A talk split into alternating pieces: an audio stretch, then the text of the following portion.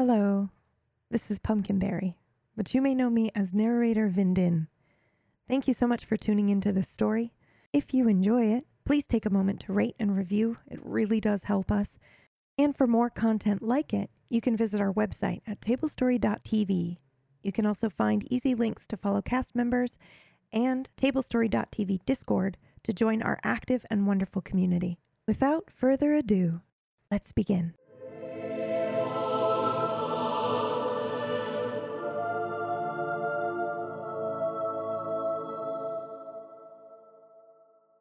Hag's Hollow should have been named Hedge Hollow, for the figure it was named after was no hag at all, but a very peculiar hedge witch. Grinsel Thornheart wasn't born a witch, nor in Din. But by the time she built her home in the valley east of Lurching, she understood enough to know her place of hermitage was strange. Flora, fungi, all seemed to grow better here, doubly so for anything with magical or medicinal properties. At first, Grinsel explained this away with just lucky weather and good soil. But by season 12, she knew that even she, in all her worldly wisdom, could not explain it. By season 5, her modest garden had become a thicket. By season 12, it had become a forest.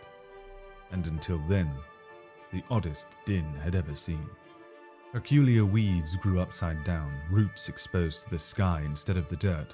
Flowers bloomed in bold and bright patches, and large, looming and singing mandrake trees became an alluring attraction for many travellers din wide.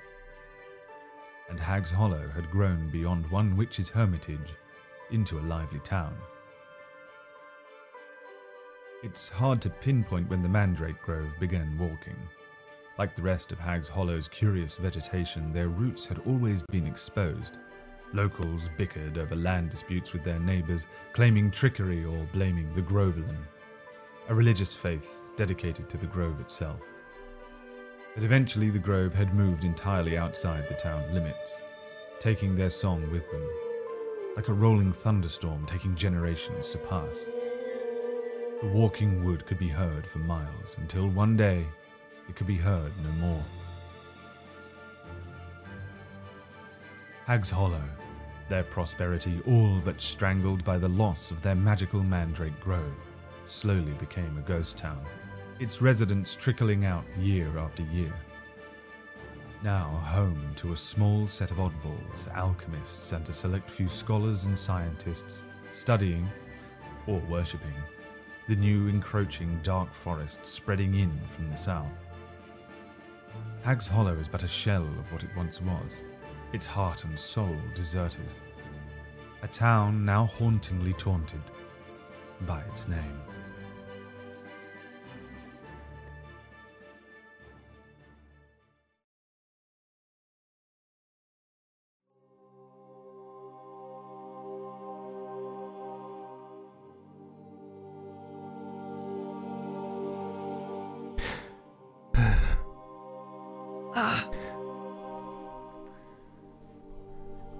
Jude. I I might need some help over here. Leah? I'm coming! I uh, walk up to Jude and I assess her wounds. What is the extent of her damage? I'm very hurt. My legs are very damaged. And I've been uh, laying on the ground, prone for, for a bit. I, I think Okay. I was raised magically in the air, but I don't know if I'm still have the strength at the moment. All right. No, no, no, no, no, no, no, no, no, no. I, I, I walk up towards Jude and I lay her back on her back and I go, still, be still. Ah. I t- remove my uh, sword from my back and I uh, give it to her to hold, to place, uh, to hold by the hilt, placing t- uh, facing towards her feet, as if almost like in a funeral rite. And I am going to try to transmute her injuries into the sword. Okay. Uh, go ahead and roll for that. Okay? You have a special ability or is it dying only? It's a special ability. It's alright. dying. It, well, it's dying, yes. Yeah. Um, special ability And- under dying, but that's all right. right. Do I have a shift on this? Uh, you do. You are very close with Jude. Right. Uh, 20 shift. Okay.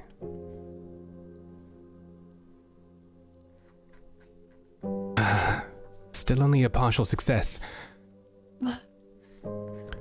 So, I, um, looking at you, what happens is that uh, you might have noticed if you pay attention to the sword that I've been wielding that it has engravings on it uh, in a language that uh, no one here truly understands or knows or even has any recollection of. Every single time I've cast using the weapon has some sort of conduit, the runes glow. When I try using it in this way, when I've used it in this way before, the runes glow. And you notice that even though it's not a perfect situation, her bleeding stops, it subsides. You see as almost as if the clock is being wound back. The most grievous of wounds, broken bones, if any, start to unbreak. But uh-huh. as if you hear it, you feel it. You feel that feeling as if the wounds are reopening or reclosing, but then it's gone. No, no, no, no. Be careful, be uh. careful. Still, Jude, still.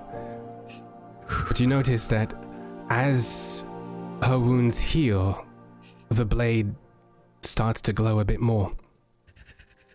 The runes start to emanate more of this golden light. And, uh, I look towards her and I try and assess her wounds now. I mean, like, uh, for the most part, I feel as if I've healed her. It's just been fairly traumatic. I'm still getting used to this. But I'll leave it in the hands of the narrator and Jude as to how well I did. I think what I'd like to do is that um, you're distracted because it's at this time that some of the lizards technically are still alive. You rush to Jude to help her, um, but Right. two lizards do lunge, and it is Estrella that stops them. Estrella, could you remind us what it looks like when you slaughter these uh, these creatures quite suddenly? Right. Um, I rush towards these creatures with my two blades in hand. And I lunge towards them, and all of a sudden, you see this other image of me. But she's wearing this beautiful cloak. It's almost as if, like, the stars were plucked from the skies and put onto it. And she's flickering.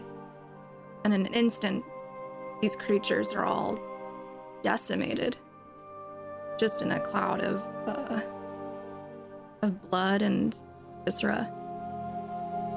And you would see the two, myself and the other me, standing next to each other. And the other me flickers and disappears. So I think this maybe distracts you, Lear. And so Okay. you do feel like you've healed her. Uh, and in a way, you have. It's just going to take her some recovery time. I don't want to take that away from you. Um, but I think that's what the partial is. Just that instead of Okay. remaining 100% focused on her, you are distracted enough to notice this. And that, that's all. You still I heal would just like- fine. Right. So her wounds have been healed, but there's going to be some some time. You might need to just take it easy, drill instructor. Don't push yourself. There might still be swelling. Might still feel Thank you.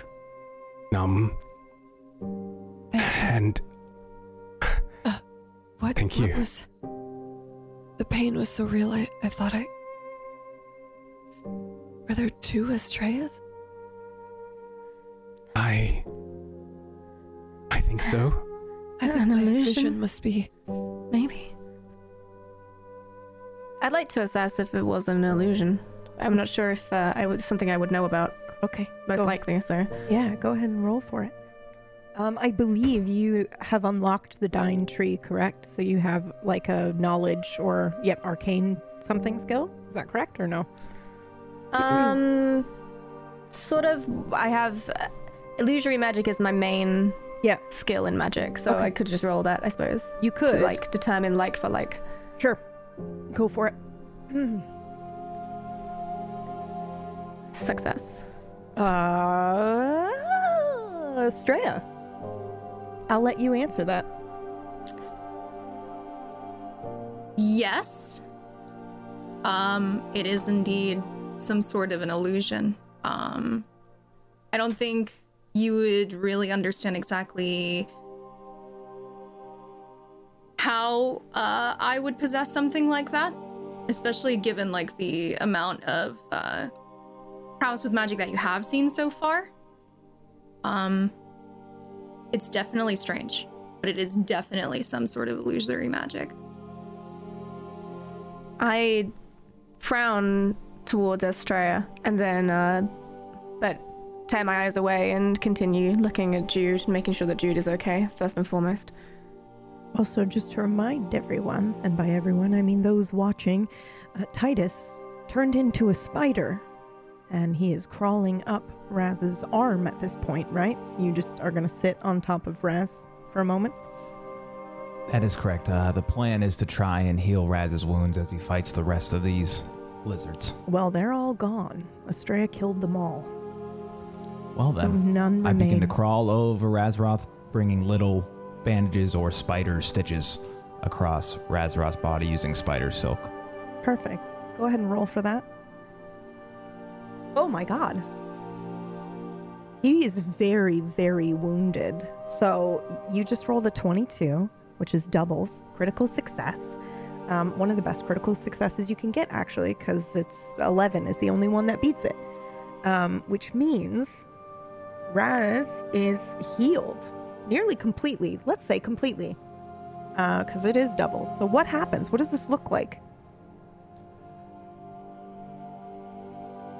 I begin to move so quickly around Razroth's body that this spider cat, a cat, a spider the size of a cat, is moving so fast it's almost a, a gray blur around Razroth's body, and I'm just pulling stitches all along him. And by the time he's done, he was kind of sinking, sagging, you know, bleeding profusely. And now you notice kind of a change in his posture as as he's fully brought back to health. Mm, he opens his mouth to thank you and then is gone. Popped out of existence in a familiar magical light, for some of us anyway. We would recognize it as the apprentice. And a note appears in its stead, floating down slowly to the ground, which means, I believe, Titus, that you fall.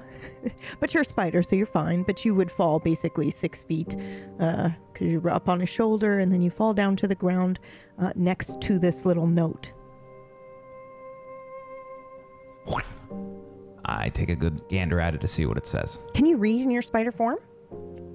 I mean, I I like to picture it as mm-hmm. I take my vocal cords and through magic I transfer that uh-huh. into actual human English. can So anybody hear it, or are you doing it telepathically? I'm doing it telepathically. Ooh. Uh, okay. So to normal people, I just sound like some weird giant spider cat, and to friends and allies alike, I sound like me. okay. Well, in that case, you may read the note aloud if you so choose. I pick up the note with my little spider pincers and scurry over to Estrella to read it. And it says Grabbed Raz. Hag's Hollow will have guards. The rest of you should be fine. Get what info you can and then meet at the eastern entry to Pardland as soon as you can. Be careful and vigilant, as always. And I sort of hop up onto her shoulder and drop the note into her hands. So you're doing that telepathically. Does everybody hear that, or just her? I think they all would hear okay. it. Perfect. Or at least I would submit the signal to all of them. Wonderful. Please And. I'll just hold up the note towards everybody. What? Again? again?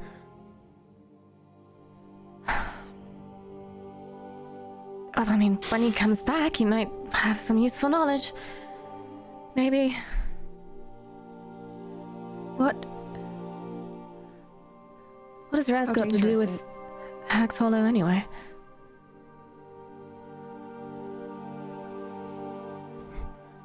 That's what I want to know. Considering the cl- current climate, I suppose. Um, in general, he's not really too good to have around, around people or travelers. I I look to see. Leah. So uh, I We look back. probably still have some things to talk about anyway.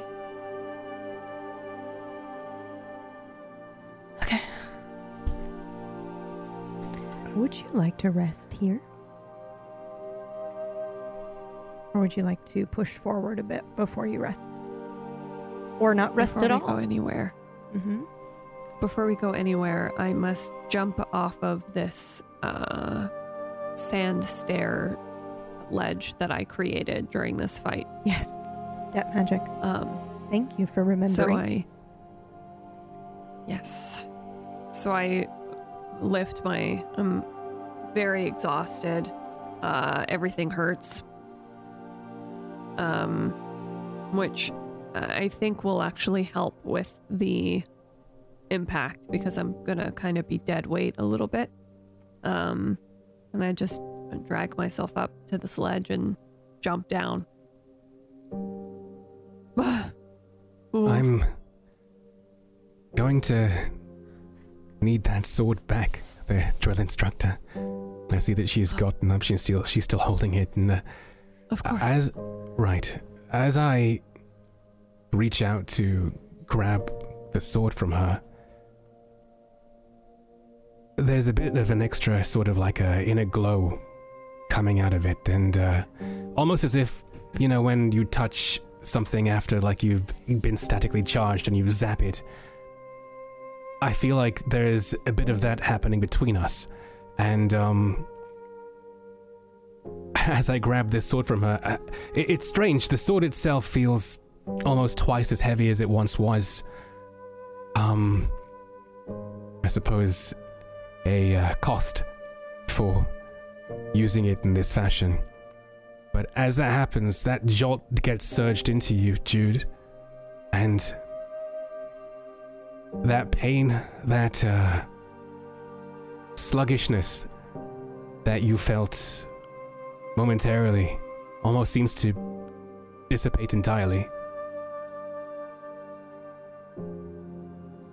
And I nod at you and I sheath the sword back.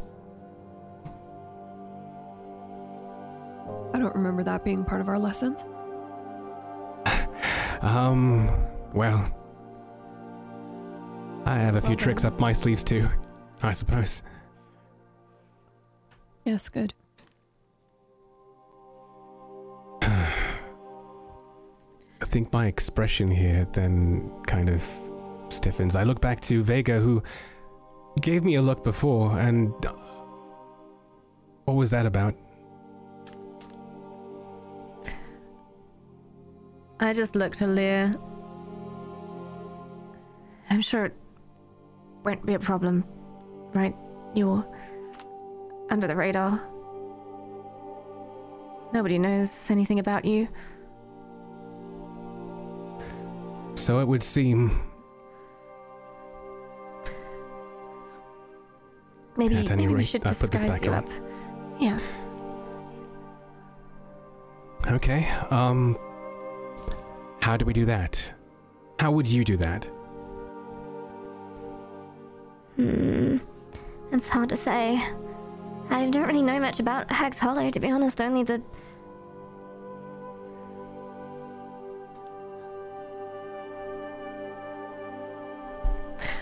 I don't really know much about Hag's Hollow. Right. Uh, just the rumors that I've heard. It's a very strange place. Very strange. Magical, even, so using magic to try and disguise you. M- Maybe that's not the best thing. Okay. I'm sorry, just to clarify. We all saw Titus turn into a spider a second ago? It, yeah, what's what's the big deal? The spider is speaking. Well, the spider has a name. It's it's me, but sure. Surprisingly, not the weirdest thing to happen to us on our adventures so far. But Two It's up Estrellas there. and a spider. Titus. Okay. We should Um, find somewhere to rest and talk about this. It's- I think these bodies here are probably more likely to attract other predators than they are to keep us safe. right. Perhaps we should stack them or something, leave them in one place. That way, if predators do come, they go there instead towards us. No? I'm idea. no survivalist. I think I have an idea. Narrator, how tall are the bones of this creature that was left behind? Oh, it's uh you mean the Dalamur and its rider companion? Correct. Yeah. Um well, Dalamir are like uh horse-sized or small in between a pony and a horse-sized uh, peacock type um mount. So essentially it's about that big. Uh, and then nestled up in the center as if they were laying together would be the bones of a 15 16 year old uh, human Gotcha.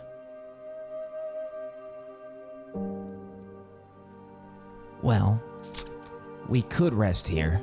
I could make us some hammocks in between those bones, and then I could hang the corpses of the lizards from somewhere else. That way, if there are predators around, we know they're coming. I think we already had this conversation about desecrating the corpses, right? Maybe. Ah, yes. I forgot what I was Right. saying.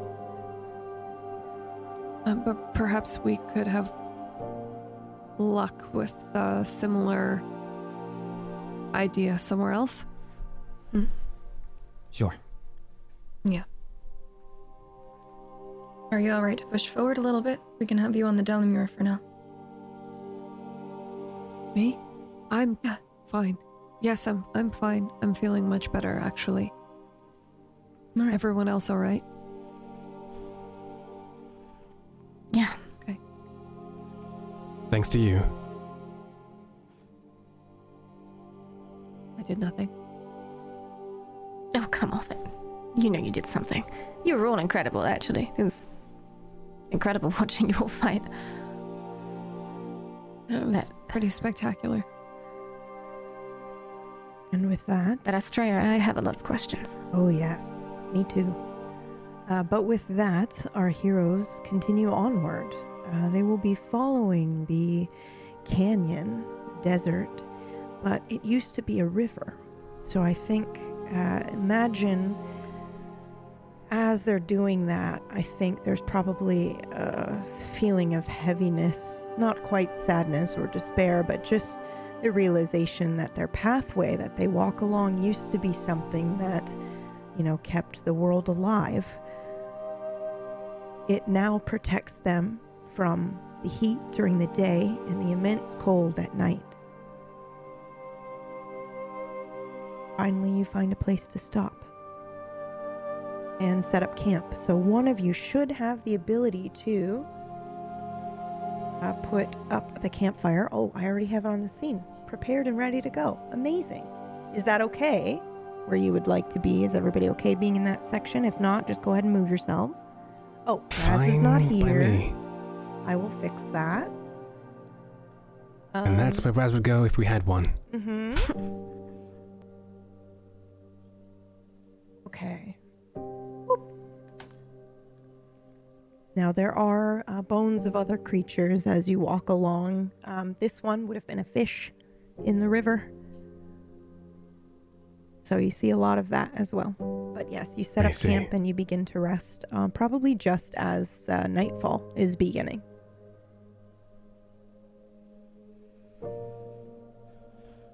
All right. Nightfall. right. That would, Sorry. no, please go on. I was just thinking aloud. Estrella, that's uh, an interesting bit of magic you have there. Could have sworn there were two entire of you. Where'd you learn Yeah. that? I know you can do magic, but that was. I mean. something else. I know you probably won't believe me, but that's never happened before.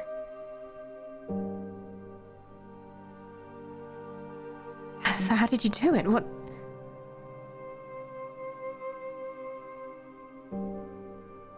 I um I I don't know. I I mean I, I barely understand magic in general as it is, right? Um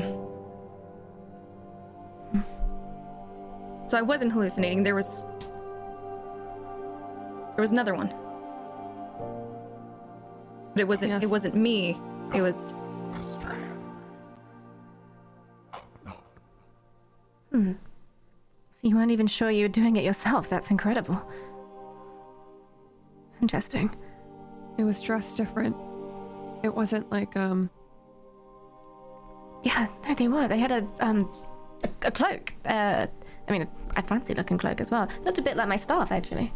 And I hold out my staff, which is the one that Erifir created for me, which is made of star stuff. Yeah, it certainly didn't seem like a pure glass reflection. Not by a long shot.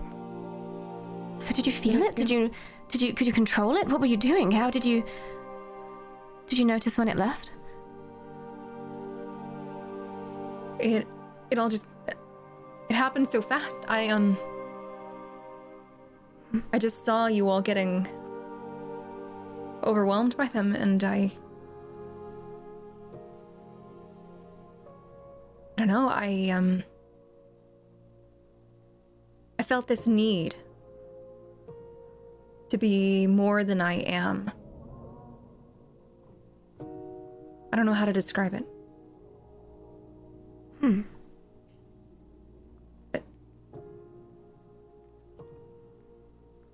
Well- Interesting. Did you call on yourself to help? Like more than you are you if you were more? Yeah, I guess so. Um, ever since I uh, I was young, before I became a warden, what have you, things were not easy at all. It's really alone. It's really bad. Um, and I used to have this imaginary version of myself that I would hold up on a pedestal. And she was the answer to all my questions.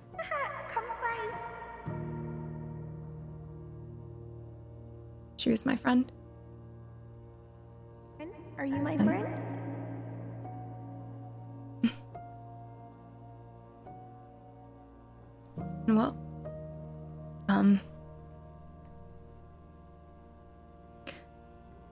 It's easier to have faith in other people? Sure. Every day.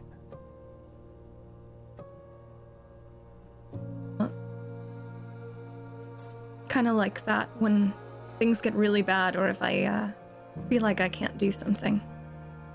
Like I need that extra edge or I need bolster of belief. I just, I guess, somewhat meditate on it. I don't know. Um, it's strange. Estrella, for what reason were you chosen to become a ward for Razroth? I'm not exactly sure myself. I think, um. Well, I've always been gifted in combat. And I've always been gifted with. Well. Magic, albeit not in a sense where I'm very good at controlling it, so to speak. That's why Razroth ended up having these stones made for me. Why they're in my sword. Or swords. Hmm. Could I I- see. Could I look at them? Yeah, of course. Here.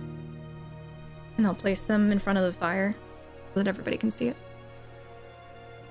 And I just want to look at these stones that she's mentioned, and I'm assuming they're like a conduit, sort of, for magic. Yes. Um, so I think you're familiar with the Dine Stones, right? I think I must be at this point. Yeah, I think so, probably too. Okay, so Dine Stones are relatively rare. Uh, however, both uh, sets of crew here uh, would have had the resources to procure maybe a few. Um, but just so that those watching understand, it is incredibly rare to see these. Um, they are either conduits um, or sometimes they are almost like um, restraining belts. So sometimes people who do not have control but have a lot of explosive power will use these to kind of rein that in and uh, make it somewhat more tolerable or reasonable for them to handle. Um, most people, however, are using it to amplify. Um, I'm trying to be very careful how I describe this because it's not just it's not just making magic stronger. Magic is already that strong, but it is allowing them to control it in a way that it would make it more powerful or more focused for them to do so. Um, focus, pretty much. Right.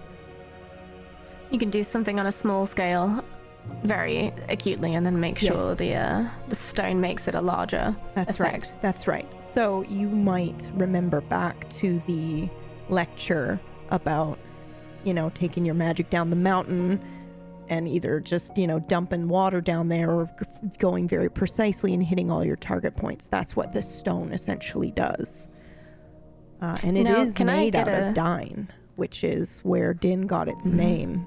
Um, and those are the stones from the sky. And they're very rare because they you know, they're not necessarily found in the earth that you know of. Most of the stones have washed up. Can I get a sense, like an echo from these stones as to like how Estrella's been using them? Ooh, you can try. Go ahead and roll for it. I guess I'll just do a regular dine roll. Yeah.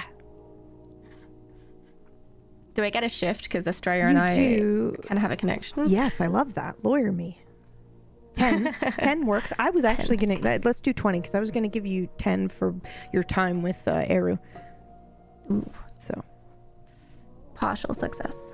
So I don't know if the sheets are doing the math Oh, okay. Uh, so why don't we go ahead for this episode and do the math before I double check? So that Mhm. would make it a full on success if I'm reading that correctly. Okay, thank you.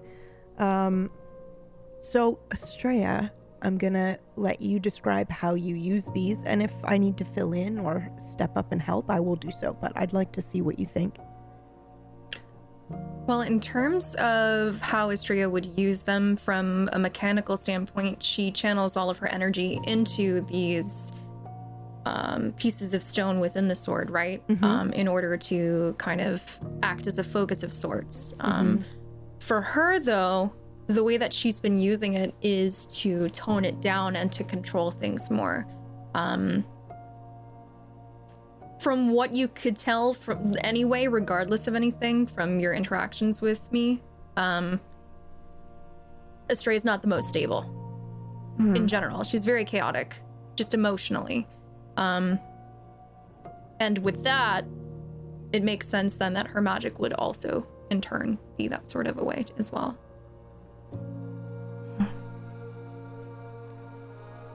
Feels familiar. In a strange way. Have you ever fully unleashed anything you're capable of before?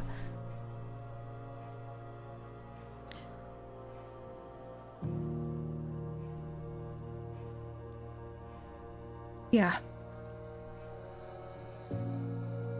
Um.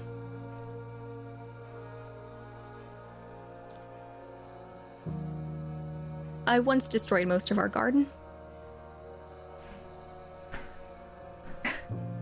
And just to clarify, by our garden, you mean the entire garden of Bringard, correct? Just so people aren't envisioning a tiny little backyard Mhm. plot. This is the entire garden of uh, Keep Brincard.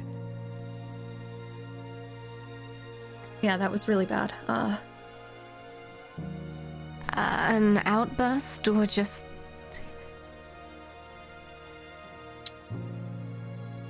I guess so. I guess you could say that. Yeah. I was trying uh really hard to control myself and it was frustrating.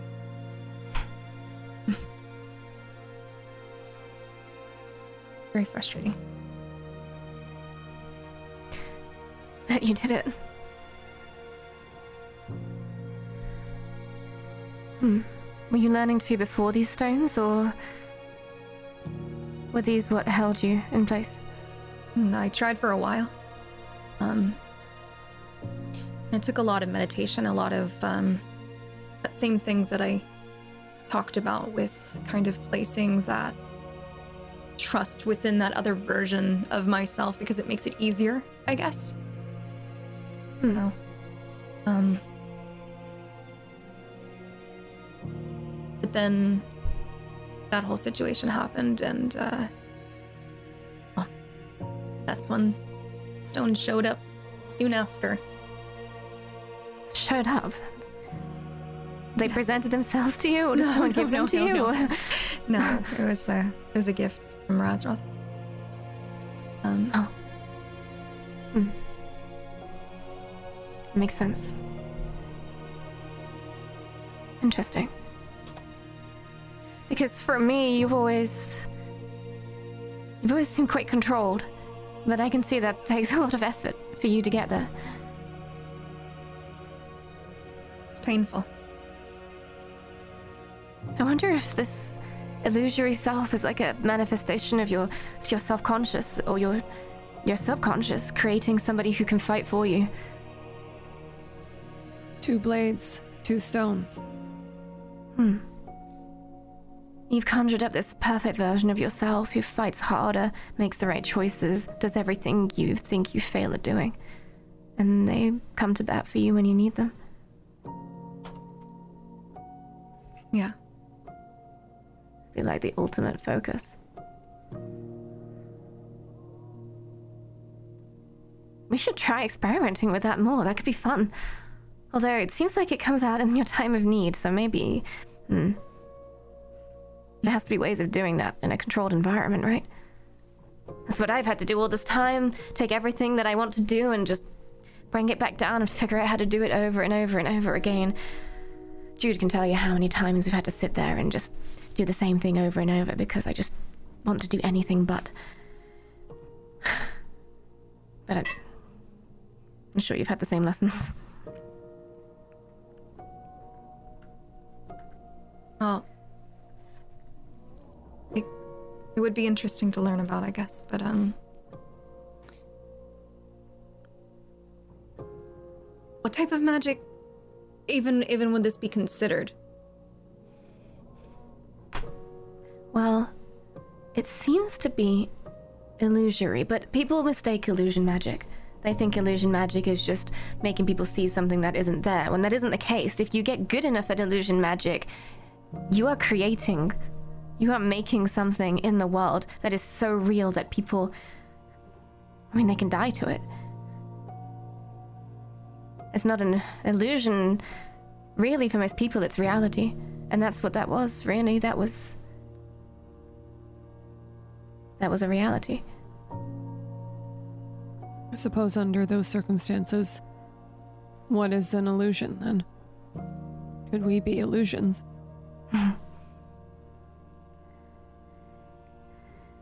You know, I had this argument with Erifir over and over and over again uh, the time that I spent with him. What is real? If you can create an illusion so, so real, you craft it into your mind, how can you trust anything you've ever known? Anybody you've ever known? Your past, your future? How can you trust any of it? If you can create something, I could have created all of you right now. How would I trust myself enough to know? I suppose if you're powerful enough, what does it matter? If it feels real and it looks real, then surely it's real, no? What is real? The comfort that you find in the other Estrella, that's real. She was there for you when you needed her and continues to do so. She matters.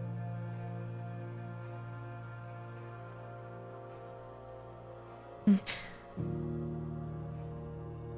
the way I see it, illusions on so grand a scale would take so much so much power, so much focus to imagine all of you as individuals doing your own thing all the time.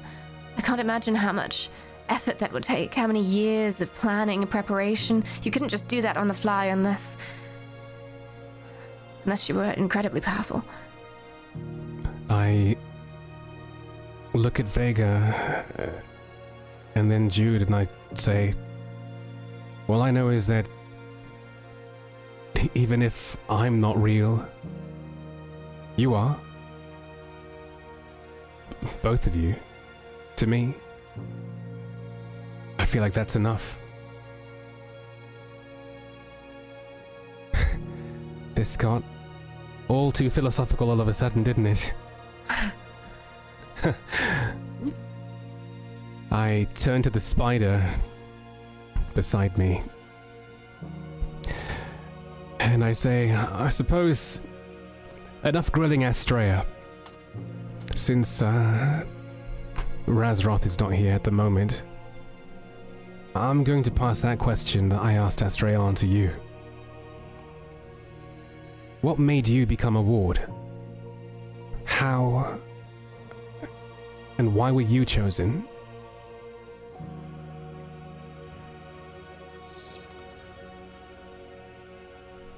My parents knew pretty early on that I was going to be a ward.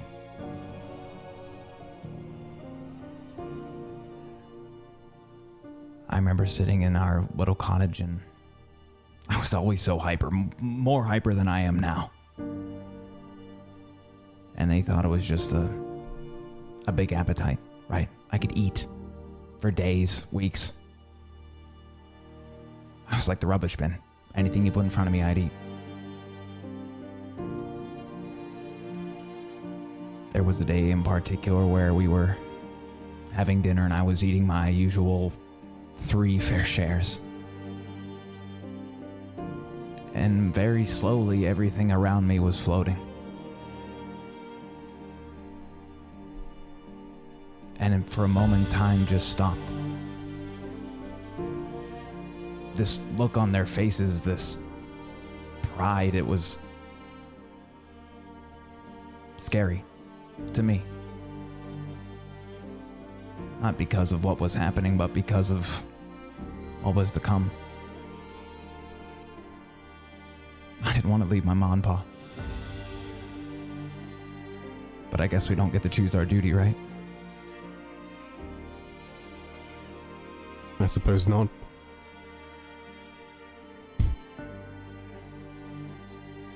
I think I still would have. But it would have been nice to have a choice.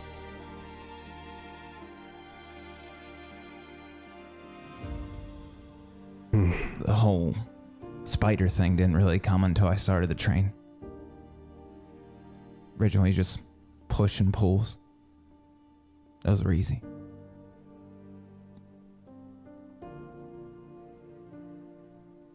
And uh, this so called spider thing. What is that? Heritage? Or something else? Well,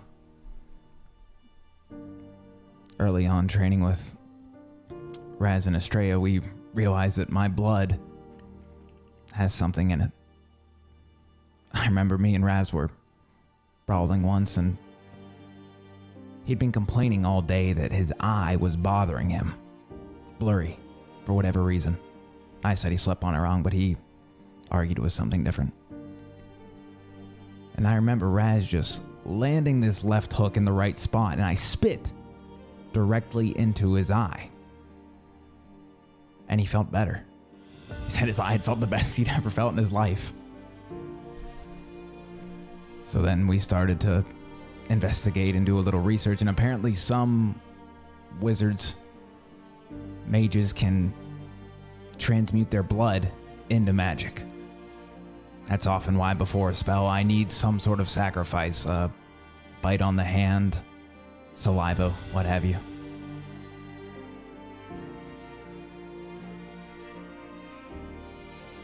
And then I see. I learned how to do this. And I do a little circle as a spider around him. I recoil slightly. I mean, he is still a spider.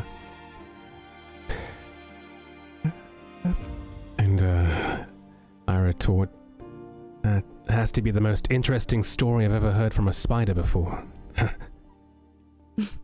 well woven. so, you don't have any family with this ability of yours? You're the first. As far as I know. I see. Well, Raz is lucky to have you. And you, Estrella, of course. Have you ever tried transmuting into anything else? You always That's a good just been a spider? Why Other spiders? creatures don't seem to work for me. Hmm, what happens? Well, Raz and I realized there was a connection between all this when we started looking at how blood works and how blood works specifically in spiders. Spiders can move their blood through their veins effortlessly. And we figured out that's where I get my push and my pull because of this pressure that's built up inside of my blood. Hmm. And maybe that link between blood and magic and me being able to do this it's all in there somewhere. I wonder if we created a whole new creature that could use their blood in a similar manner, if you'd be able to transmute in the same way. I never thought of that. Might be worth looking into. You could make your own chance. creature up. Right. Right. I wonder. Now, uh, here's a question I've heard before from my present company. If you could be any animal, what would you be? But I think that door's much wider open for you. You could literally go, I want to be parts of this with parts of that, elements of this, all within this same sort of mechanism. I'm not going to put you on the spot, but uh, that's something to think about now. Oh, I already have my answer. What's that? I would like to have a snake's venom on a line with wings. But I I'm see. being a spider as well. I also just wish I could be this, but but huge, massive. No, The size of a you. No, house. thank you. I guess one of the paws would be uh, a pincer then. Like some majestic manticore. Interesting. Hmm. Huh.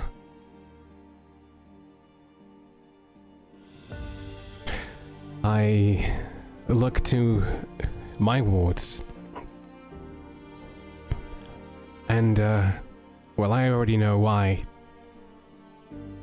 I wouldn't even say I picked you, but I feel every day it's rather the opposite. But since we're sharing, Jude,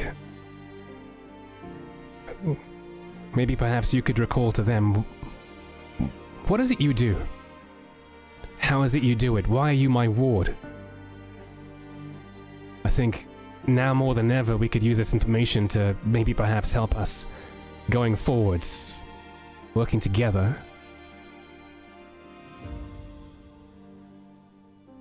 Um, I believe that uh, my value has always been in my consistency.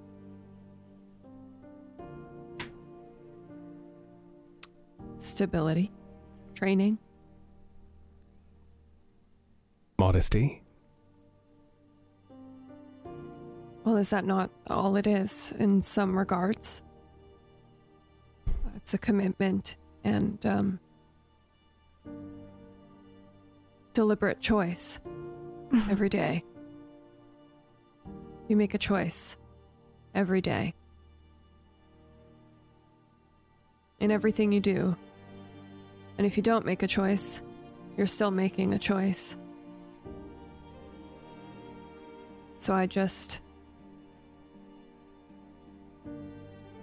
choose a version of that where I'm in control of as much of the outcome as possible. In terms of what I can do,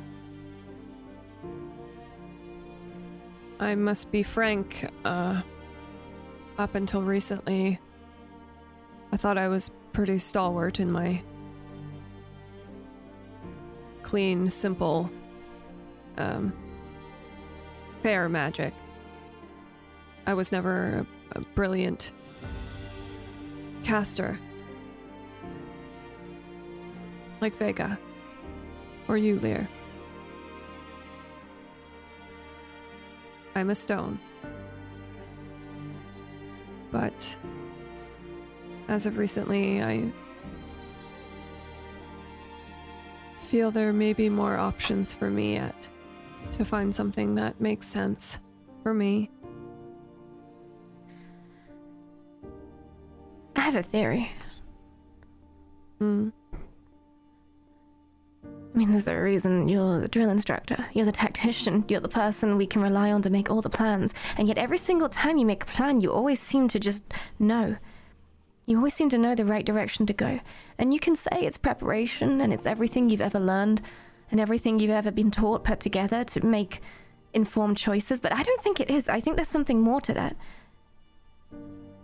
I think you. you have a sense for what's going to happen. You have a sense for intrinsically understanding so much that you don't even need to try, you just do it. You just know the right pathway to take, the right course of action to take. And you might argue, well, why would I get hurt if I know what's going to happen? Well, maybe that's because that's the only course of action that means the most positive outcome. You know, we spent a lot of time training in divination, trying to see what's going to come forward so you can use it to affect the now. And I think you've had a knack for that all along, you just haven't known what it was. It's just a part of you, so fundamental that you just don't even need to think about it. You just make good choices. You know, I felt it. The way you describe her. That's our Jude. I turn to Razes too, and I say, With Jude, you'll find the most steadfast companion you could ever ask for. Modest as she may be, she is truly the uh, anchor of our team. Focus. Correct. All right, I think that's getting a bit too exaggeration now. I don't think we're exaggerating enough. Just what? Just watch us. I suppose that just leaves you, Vega.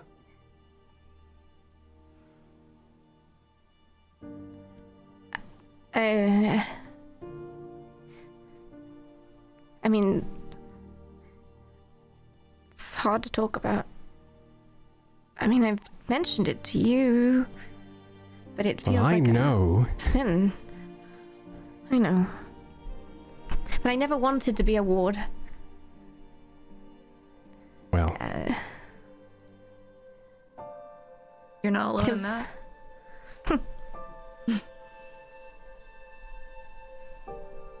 It's Lear and Jude that made me change my mind, decide that I wanted to do this in the end. But I didn't want to do this. I was quite happy, you know, I had uh, my family We had a bakery. And I started doing these strange magical things, not knowing how or why, but knowing that I wanted to keep them hidden. I'd heard what they did to the kids who showed talent. They took them away. They never came back. They went away, they trained. They weren't the same when you heard about them years later. I didn't want that. I was happy. I was I had my family. I had everything I could have needed right there and then. So I hid everything that I learned. I hid it away for years. And then one day I don't recall what happened, but my parents were accused of something to do with the keep. Somebody thought maybe they'd tried to hurt some of the people inside the keep. They'd maybe poisoned some of the goods they were trusted in the castle to provide. And they lost a lot of their privileges, even though they denied it. Even though we knew they were innocent, they hadn't done anything wrong, but they lost a lot of their identity, what made them who they were. So, even back then, I knew the only way to curry favor would be. The only way to help would be to use what I had. Help them get back on their feet. We all know that the wards are treated differently, the families set for life.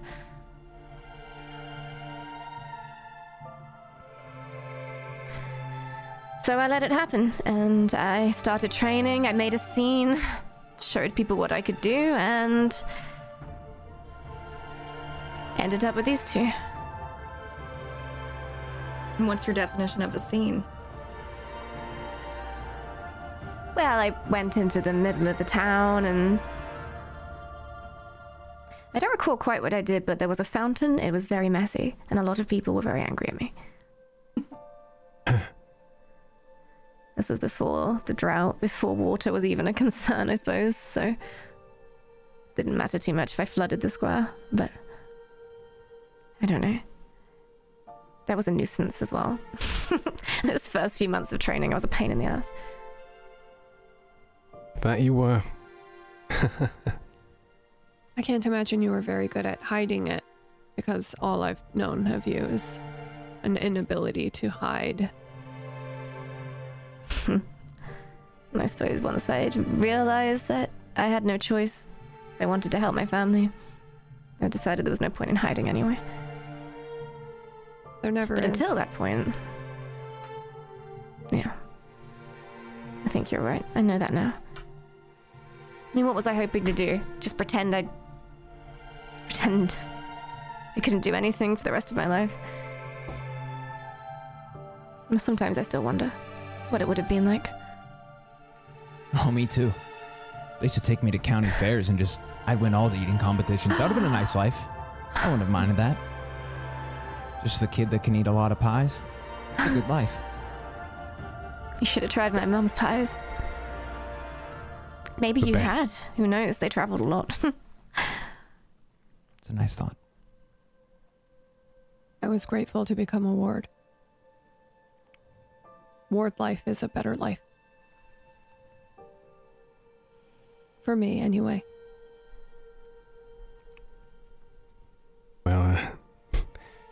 If it is any consolation, I am more than grateful to have you. Consolation. And There you are, quite stupid sometimes. guilty.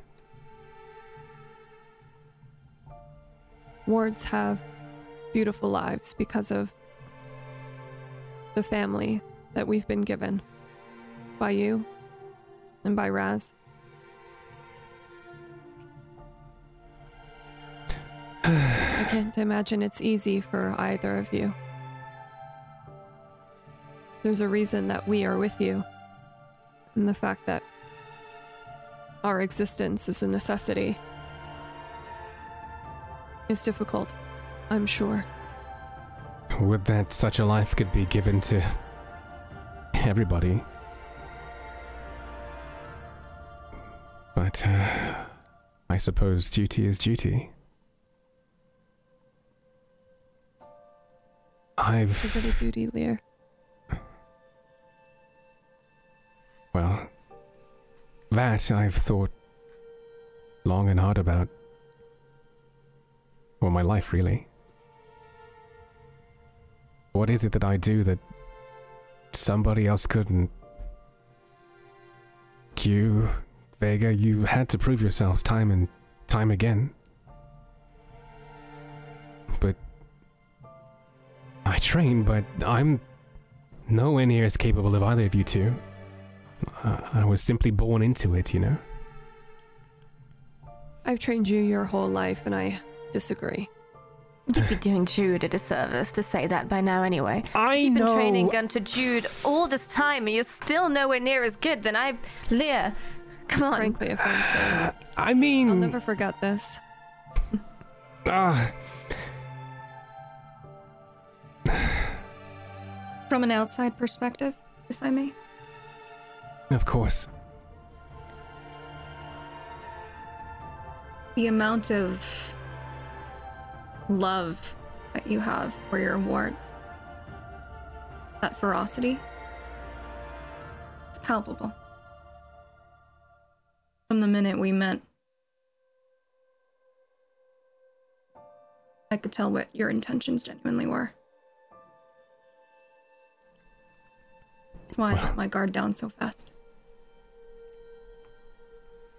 There's power in duty, I suppose, but there's greater power in love. And, you know. It's taken a while, but. I love these two. There's also one more thing. You talk about how Jude always knows what to do. The two of you. But you are so quick and creative in your responses to these things that happen to all of us. You are. You could make something out of nothing, it seems. Well, I mean. Not out of nothing per se, but uh, I'll take that as a compliment, I suppose. Of course.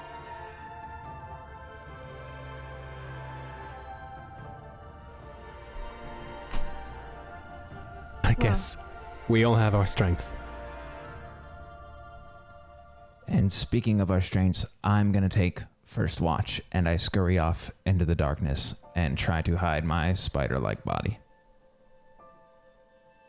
Yeah, it's a I hope he doesn't get used to that. He's got to work on it a little bit. He's not as good at, as me at sneaking around, it seems, even in his spider form. Mm-hmm. See his outline there? Right. it's the legs terrifying. are uncanny. Yes. They still scare away anything that comes our way. One I should only hope so. Mhm.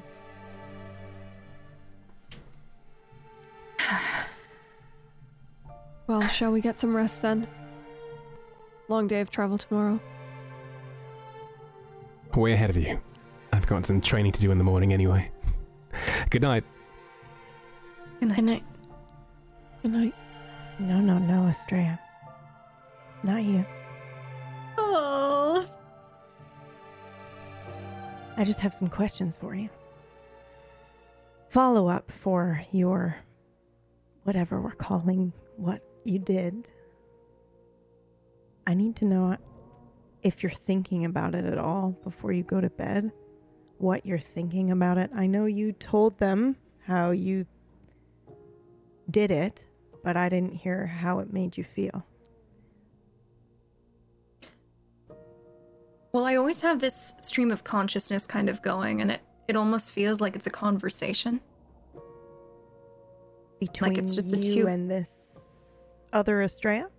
Yeah, it's but it's my voice being echoed mm. back at me, and it's a, it's an intern and it's, it's just an internal dialogue, and gets worse when other people are around because it's one of those things where you have to constantly juggle what everyone else is saying plus what they're saying, and then what you're thinking that these people are thinking about you plus all this other stuff, right? Um, so I guess I'm just thinking about all of that, and I'm trying to kind of isolate my own actual voice, but it's hard, right? Mm-hmm. I don't understand it. It doesn't scare you at all? Well, I mean, things you don't understand are are terrifying. Mm-hmm. But this isn't to you for some reason. Am I correct in that? Or does it scare you?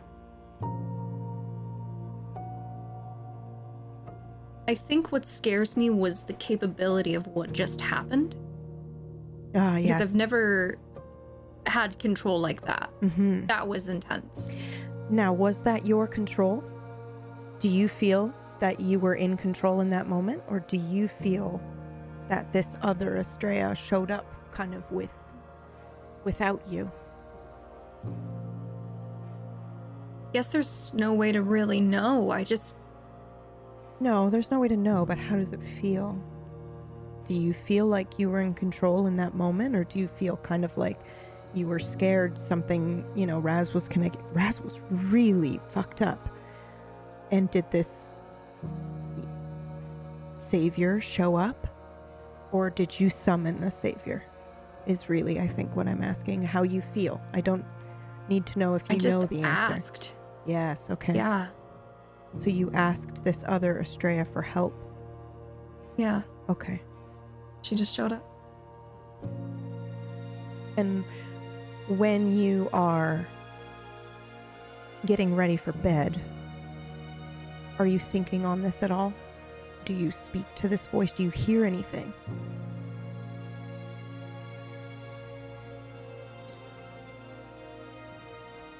I think that um my biggest question is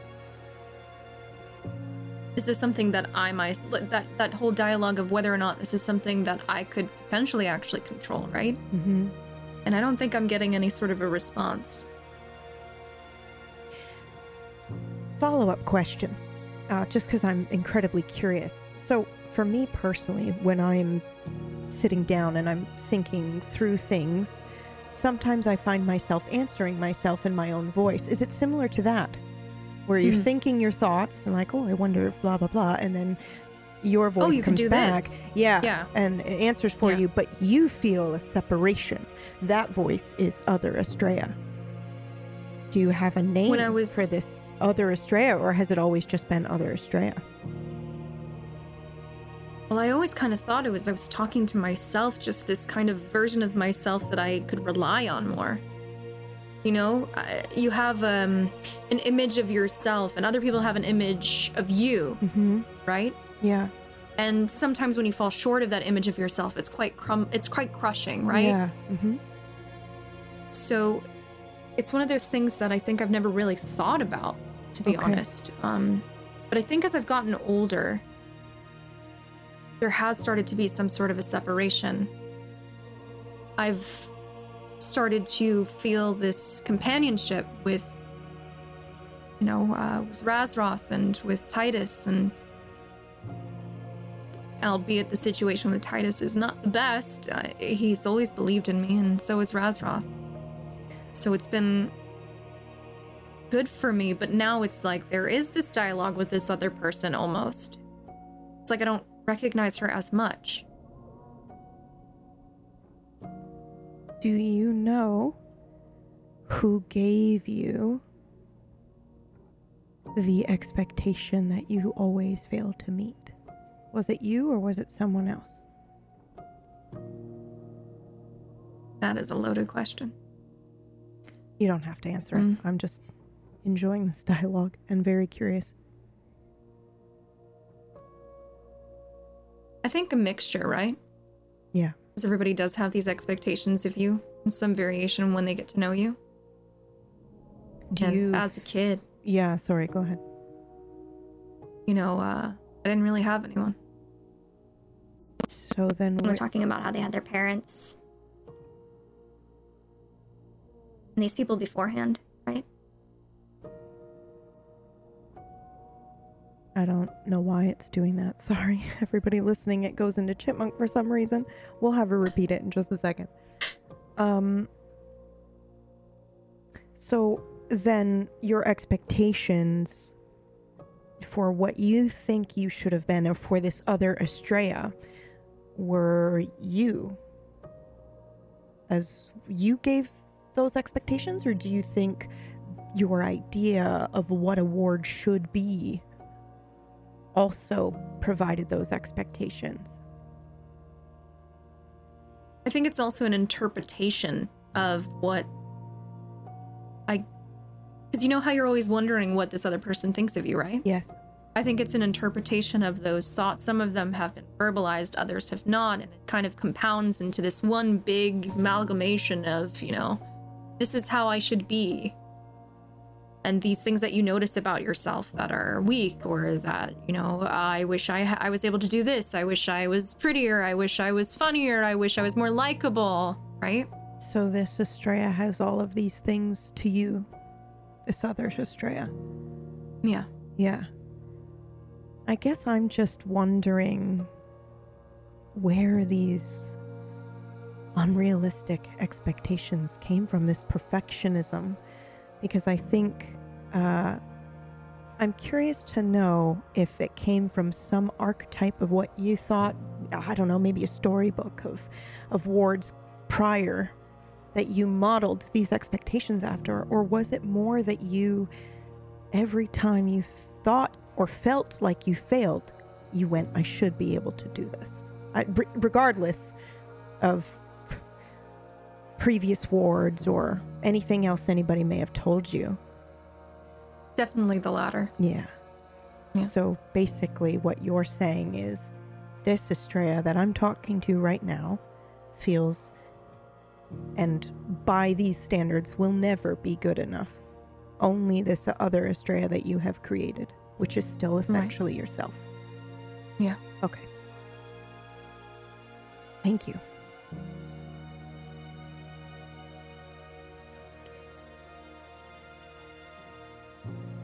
How does watch continue? I know that Titus is taking first watch, but then after that, how does it proceed?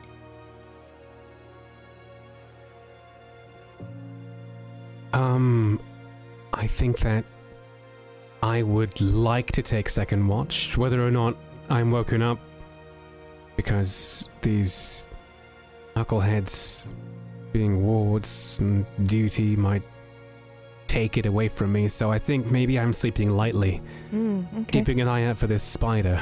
All right. Um, I actually think you're all sleeping pretty lightly, uh, if I can Okay. say so, just because of everything in the chaos that's all happened. Unless somebody wants Mhm. to say that they are in a deep sleep, I'm just going to give you all the benefit of the doubt. That Right. uh, you know, this is. To me, it makes sense. This is the first time three of you have ever been out like this before, so it's uncomfortable and not familiar, and uh, you just had combat. So I I think everybody's kind of uh, half awake. So everybody can roll their observe for me with a 10 shift. Titus, the 66 failure doubles is to hide. That is correct. Okay, just double checking. Go ahead and roll again to observe. Oh!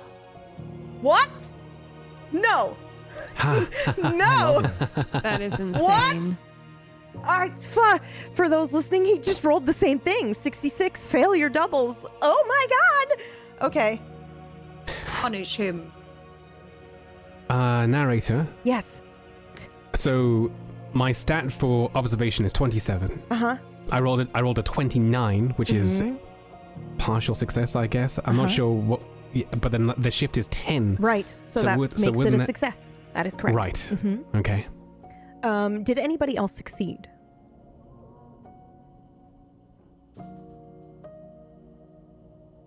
Partial. Uh, for Vega. Partial for Vega. failures are fine. I am going to address Titus's double failure because that's a big deal. Um. All right, so I I will start then, uh, with Vega, and Lear. I succeeded, yeah. Yeah. So Vega, y- you kind of feel like you're not alone while you are sleeping. Whether this alarms you or not, I leave up to you, uh, because it very well could be how you've always felt since you've become an apprentice. I don't know. Um, however, Lear, you definitely know something or someone is watching you sleep. Titus, Okay. when you wake up, Titus, you have no clue as to what has happened. But for those of us watching, the failure means Titus is the reason this thing found them. Not only could he not conceal himself, but he's completely oblivious of said thing. Maybe he's too. Um, I have a decent idea, narrator. yeah, go ahead. I was going to say it's your eight eyes, and you don't really, you're not used to trying to keep watch with eight eyes, but go on. So I picture it as I have found a nice cactus or a bone or something uh, around the campsite that I can gain a, a vantage point from. Okay. And from the lack of hydration and from the whole cave thing that went along, um, only a few days now back, I am still just out of it. So I climbed to the top of this cactus, and for whatever reason, I think in my delirious state that holding out all of my legs will make for good camouflage. And in doing so, I end up tumbling over and splatting onto the ground, injuring some of my eyes, hence why Oof. whatever this thing is, Okay. it has spotted us. Okay. That sounds great. I like that. I love it. Um, so night will pass. Nobody else really knows what has happened other than uh, Lear and Vega slightly. Now, earlier I said nightfall, um, which is habit. However, if you all, all remember, myself included, right now the sun is not setting in Din. So it will go low on the horizon and stay there and then rise back up. So everybody's kind of had to put blindfolds on so that they can sleep throughout the night um, or throughout what would be, should be night. So now we have, quote, daybreak, unquote, and everyone is rising. Uh, Lear, you will notice that every, that this thing that is following you continues to follow you throughout the day. So if you choose to say something right away, then we'll start there. But if not, then I'll Okay. travel you guys along a little bit further. So everyone can come back now if you like. Is it just me, or does anybody else get that feeling in the back of their head that they're being watched? No, I, I definitely noticed something. Really? For a moment, it felt like you know, someone was walking over my grave, you know, that shiver down your spine. But uh, I think it's more than just that. Hmm. Hmm. Where did you last see it? Well, that's the thing, I haven't seen it. I just feel it, you know, this almost Hmm. like a combat sense, you know, like it just makes me feel as if I need to be on guard. Like a paranoia almost. Looking around, do we see anything within, you know, any of the natural landscape? Um, well, not really. And I'm going to assume, because this is just how Estrella is, I'm going to assume you climb up the edge of the thing and look around, right? Because you guys are in what used to be a riverbed. So you've got, you know, tall walls on either side of you made of dirt and crusted sand. Um, so Estrella nimbly, because this is her bread and butter, man, she nimbly climbs up this edge and stealthily peeks over to kind of look and check out the landscape. And I think it's at that moment, Estrella, you realize as you have been traveling, you have reached the edge of the old wood. Are any of you familiar with the old wood? I think Artrea would not be. Okay. What about Just you? only in research. Okay, what do you know of the old wood, Jude? Um, I know that uh, whisperings and readings of, I suppose, of things of it being dangerous, not wanting to go there, Mm-hmm. Mm-hmm. people getting lost. Yes. Yeah. Anybody else? Estrella, Titus, have you are you familiar with the wood? If you are, I can just go ahead and explain if you don't know as a player. They were. uh It's it's close to Oracle, yeah, or close-ish. yes. So the the old wood uh, has been slowly creeping north for generations, uh, and it's come from far, far away. Uh, and the deeper into the woods you go, the scary, more dangerous, and disorienting it will become. So, you know, for this reason, anybody that is traveling around it will do just that, and, and that's travel around it, never through it. Now, it, it has been slowly moving and slowly creeping up onto the oracle. However, when it reached um, kind of the border of where you would consider the oracle, it just didn't spread to the oracle, it ended up spreading up towards Hagshollow and lurching. Um, so it's sort of you're on the edge of it, and it is seeming to be, you know, creeping its way up towards Hagshollow. So you are very close now to uh, Hagshollow and the edge of the old wood. And Yeah, I I feel as if I would have been curious. I wouldn't have gone too deep into it, I don't think. no, of course not. I would have definitely stayed on the outskirts and tried to see what I could see. Yeah. way back when. You know what I just realized? That's absolutely correct. Of course you would have, because last time you were here at the Oracle and you looked out from the top of the mountain, you would have Mm-hmm. seen the creepy. And when I say the old wood, I mean it's probably the. When you think of a haunted wood, this is it, man. It's it's scary. It's got, you know, mist and fog and weird, creepy colors and weird sounds. At night, it makes this horrific howling sounds. Sometimes you'll hear what seems like human distorted voices. Now, you haven't, while you were sleeping last night, you weren't quite to the edge where you would be hearing this, but you are approaching that. So you're going to try to skirt around it and head directly towards Ha- Hagshollow, but basically, it's going to be on your left as you walk forward. So you're going to be kind of walking alongside the edge of this creepy wood. But when you were last at the Oracle, you would have looked out and you would have seen that the wood uh, probably wasn't as far as it is now. But if you were to be back on that mountain now and look, it has moved and creeped ever forward. Well, this is not where I remembered it from last time. What isn't? The old wood. It does seem to be moving faster than scholars estimated. Kind of like global warming.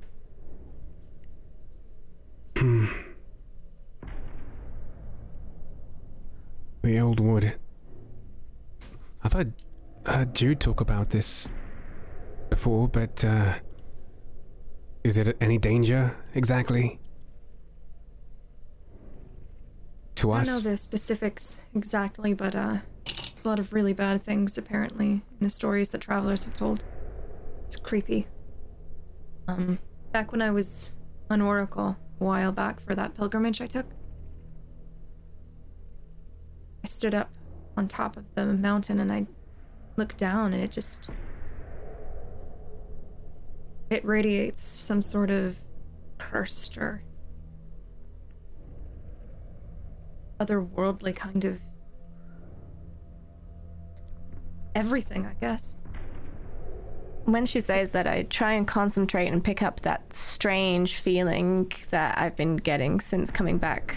Um, that feeling of wrongness about Yes. the, the magic, and try and pick up, see if it feels any concentration here. Oh, you don't need to roll for that. Absolutely.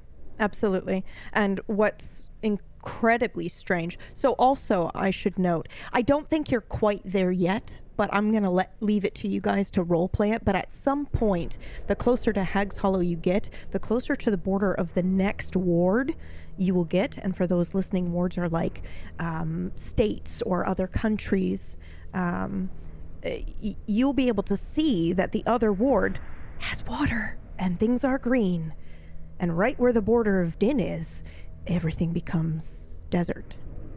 So because it's flat now and you have really no woods once you get right into Hagshollow, you'll see that. But for now, the old wood is blocking your view, and that's weird because the old wood shouldn't have any water either. It shouldn't be alive, but it's, for lack of a better word, th- thriving in its weird, creepy evilness. Um, you know, everything's still twisted and dark and very moody, so it's not lively and lush and green, but it is still very alive without the without the water. I We see. Avoid it. At all costs, I think.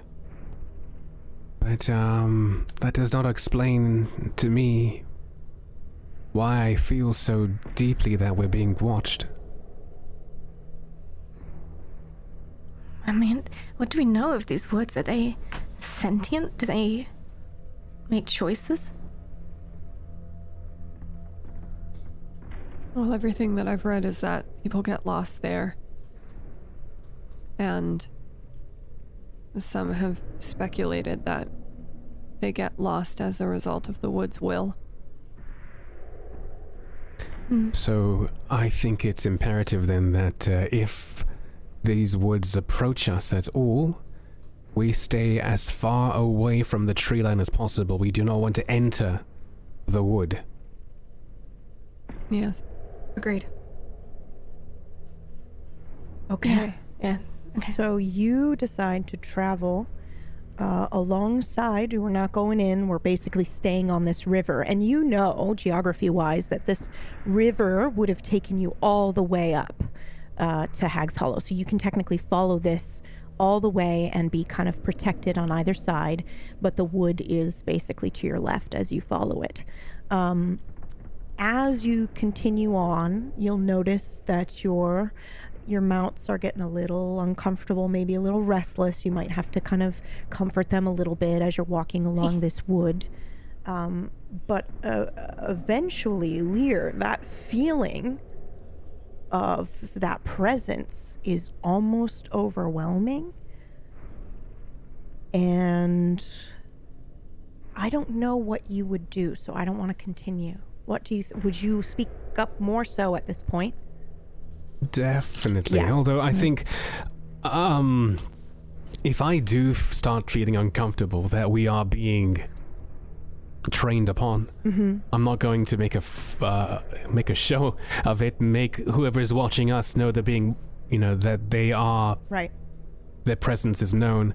But I am going to speak up to the group. I'm going to say, okay, it's imperative we don't look around. But I feel it in my gut. Something is watching us. Every single time I look forwards, something in my periphery just. Um. Be on your guard. Maybe we should close up. Come closer. Ease the mounts up. Hmm. Lear, you go Um, in center. Okay, I'm not overreacting, am I? Because I, I. No. I know you. You wouldn't. Maybe there's a way I could look and just see if there's anything out there that we can't see. I. I am going to essentially um like magnify the sense of eyesight. I'm going to take um, a pair of eyes and bring it closer to the woods and kind of get like a 360 view almost of everything that's going on around it. But what I'm actually doing is I'm taking Erifir's sight from when we were together that whole time, and I'm using his eyesight to look into the woods and give me what I need to see. Shit. Okay. All right. Go ahead and roll for me. Uh, which Uh, would be... you can have a plus 10 because I think you're doing this to protect people you really love and care about, and they're standing right next to you. So that connection Yeah. will give you a bonus, which you know now, having studied and that would be Eofor. debt magic. So, yeah. Okay, plus 10. Success. Ooh, that's a two. That's a success. oh my god. Uh, okay, so I think, I think you just see it. Now the question is, um, when you're doing this, what does this look like for you? Because you're using his eyes, but are they? Is it coming through for you? Um, or is it like a kind of a third person perspective? I think uh, even uh, as I'm doing this, so that it's a group shared thing, I would create the illusion in front of me of what we're seeing. So I'd create almost like a projection um, of everything the eyes are seeing right in front of us. Um, and uh, whereas for me, I would probably I'd be standing there, and my eyes probably would roll back a little bit as I'm trying to like concentrate on what I'm trying to do, Okay. and then I'd be letting everyone else um, view. Wow, that's cool. And as you're doing that, I think everybody is looking around left and right maybe for a moment before you realize the voice was coming from very low in this picture that Vega is kind of projecting of the landscape. Uh, this probably the oddest creature you've ever seen here in Din will be standing at the edge. So probably when you see this, you will then look with your own eyes because you see it is standing on the ledge of this embankment where the river used to be, uh, staring at you. Uh, it's standing at a whopping three and a half inches tall, so roughly the size of a potato, for those of you unfamiliar with that measurement. Uh, a Holderkin are very tiny, extremely hairy fey folk. All right. And uh, Din is unfamiliar with anything other than human beings uh, other, that can speak and talk. Obviously, there are lots of cool, crazy, magical creatures, but this is the first time you would have ever encountered anything like this.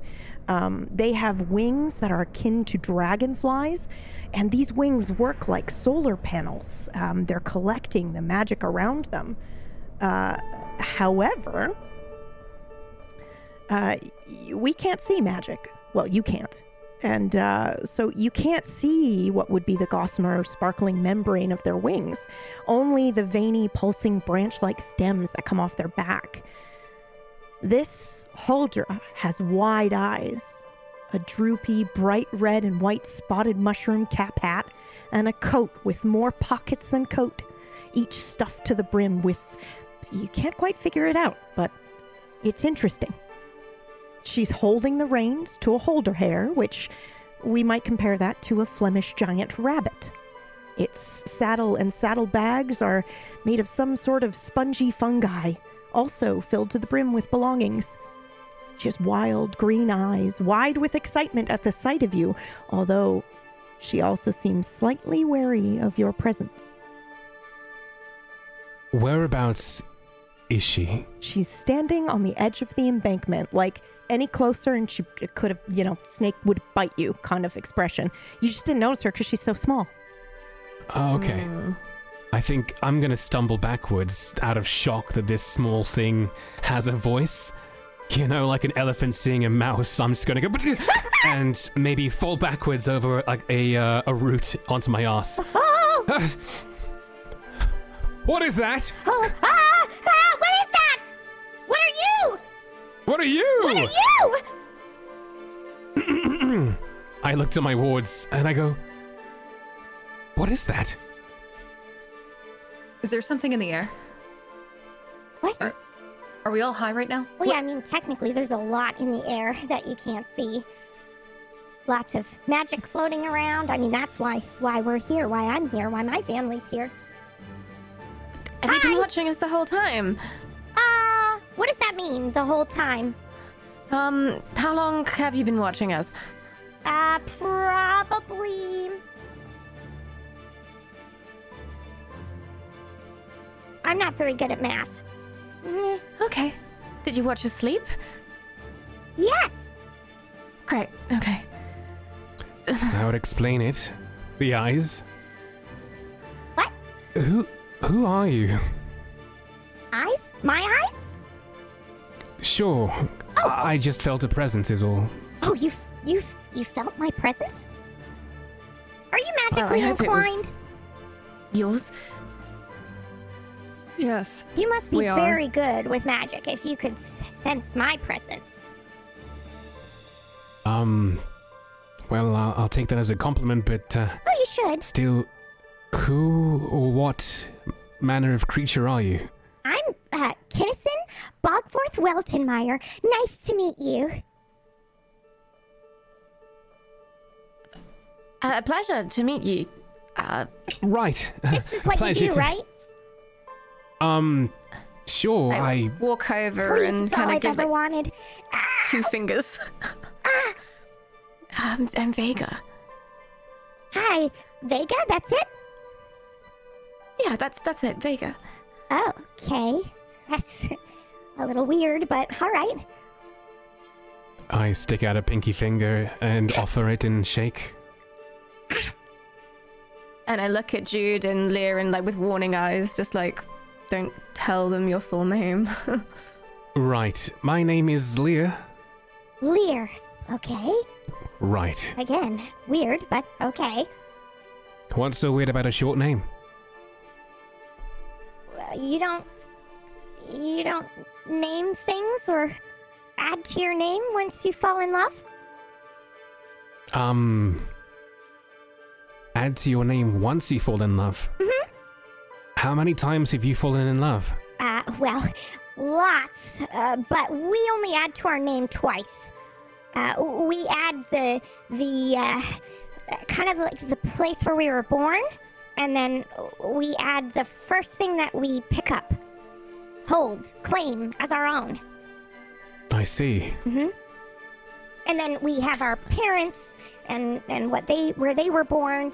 Uh, so our father and our mother, and and that's the extent of the name. So, Kinnison, I I I claimed a dog. That was my first my first thing that I claimed was a puppy.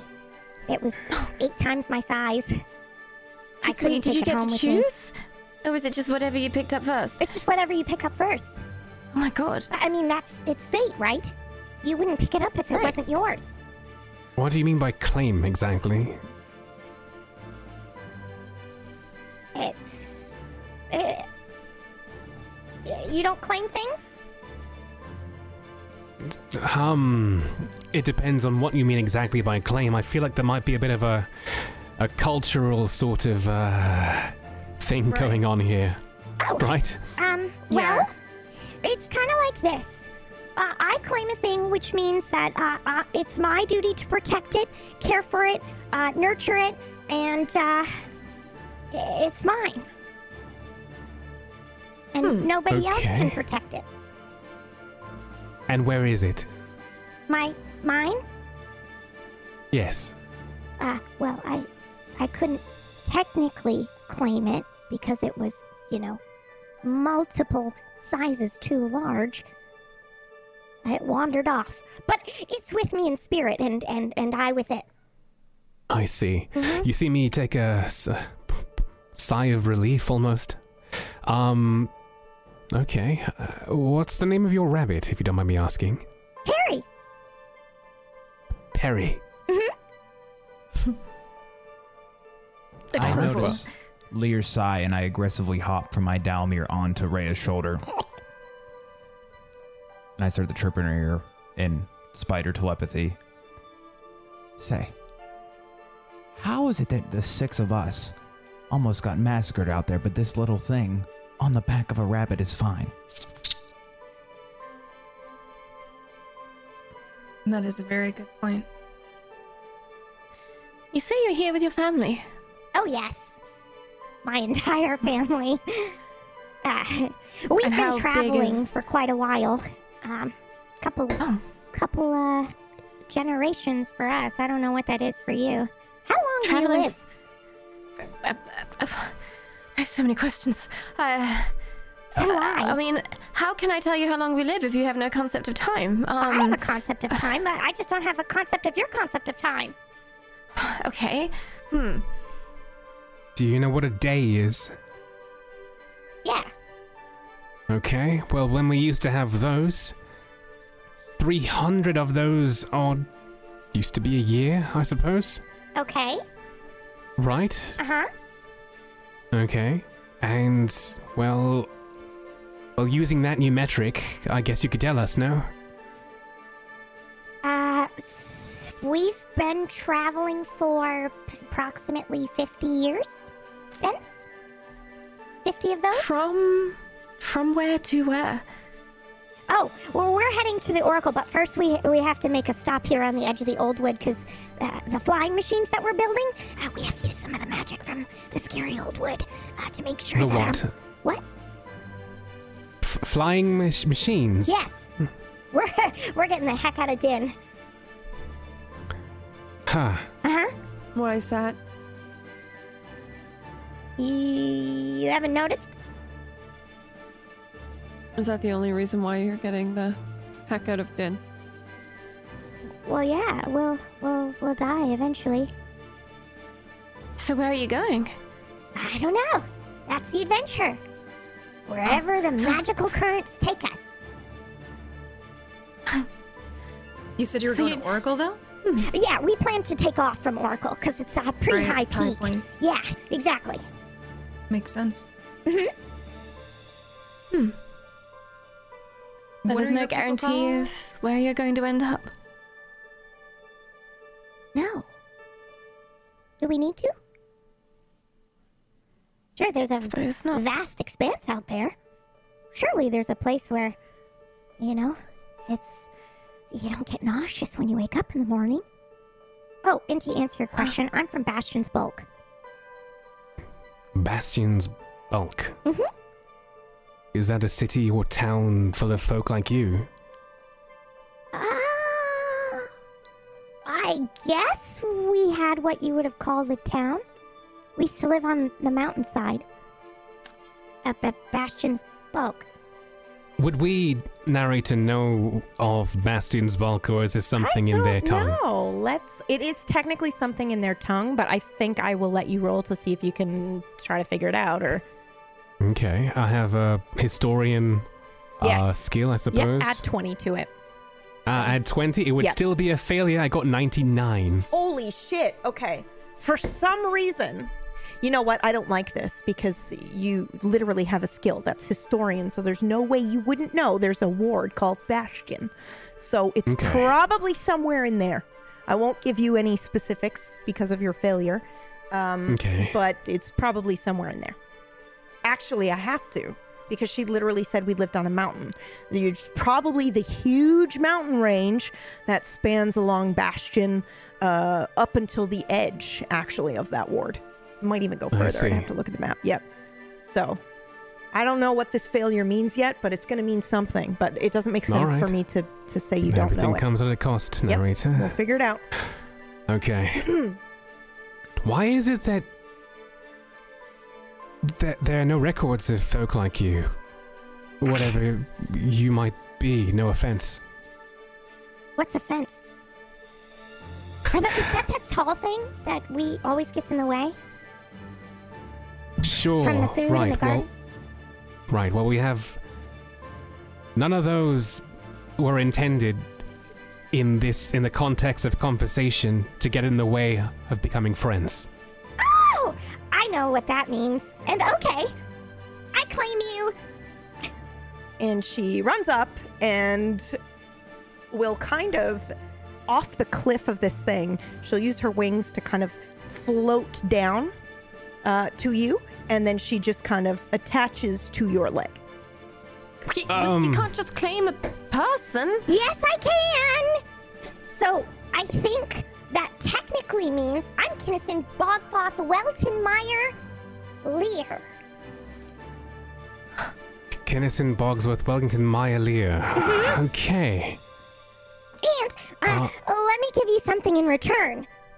And I fumble through my pockets. Uh, there are so many, although I would technically just call them a pocket because everything is a pocket to me. So uh, let me just get it out of my pocket. And I pull out something. Please go ahead and roll. Uh, just a regular D100. Okay. Discover what magical item you receive. I rolled a 14. Ooh. Okay, do you want something that will aid you, or do you want something that will aid others? Others, always. Always, I thought so.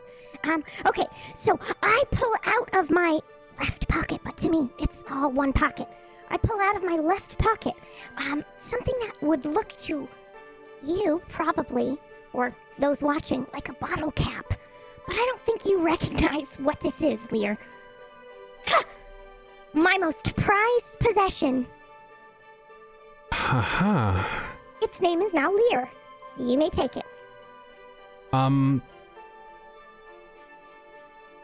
I bend down and I accept it. We're friends now. Uh, friends. Yes. I, I look at my wards with this look of perplexion, amusement, bemusement. Just. I suppose this is first contact in a way now. I just shrug And- at him.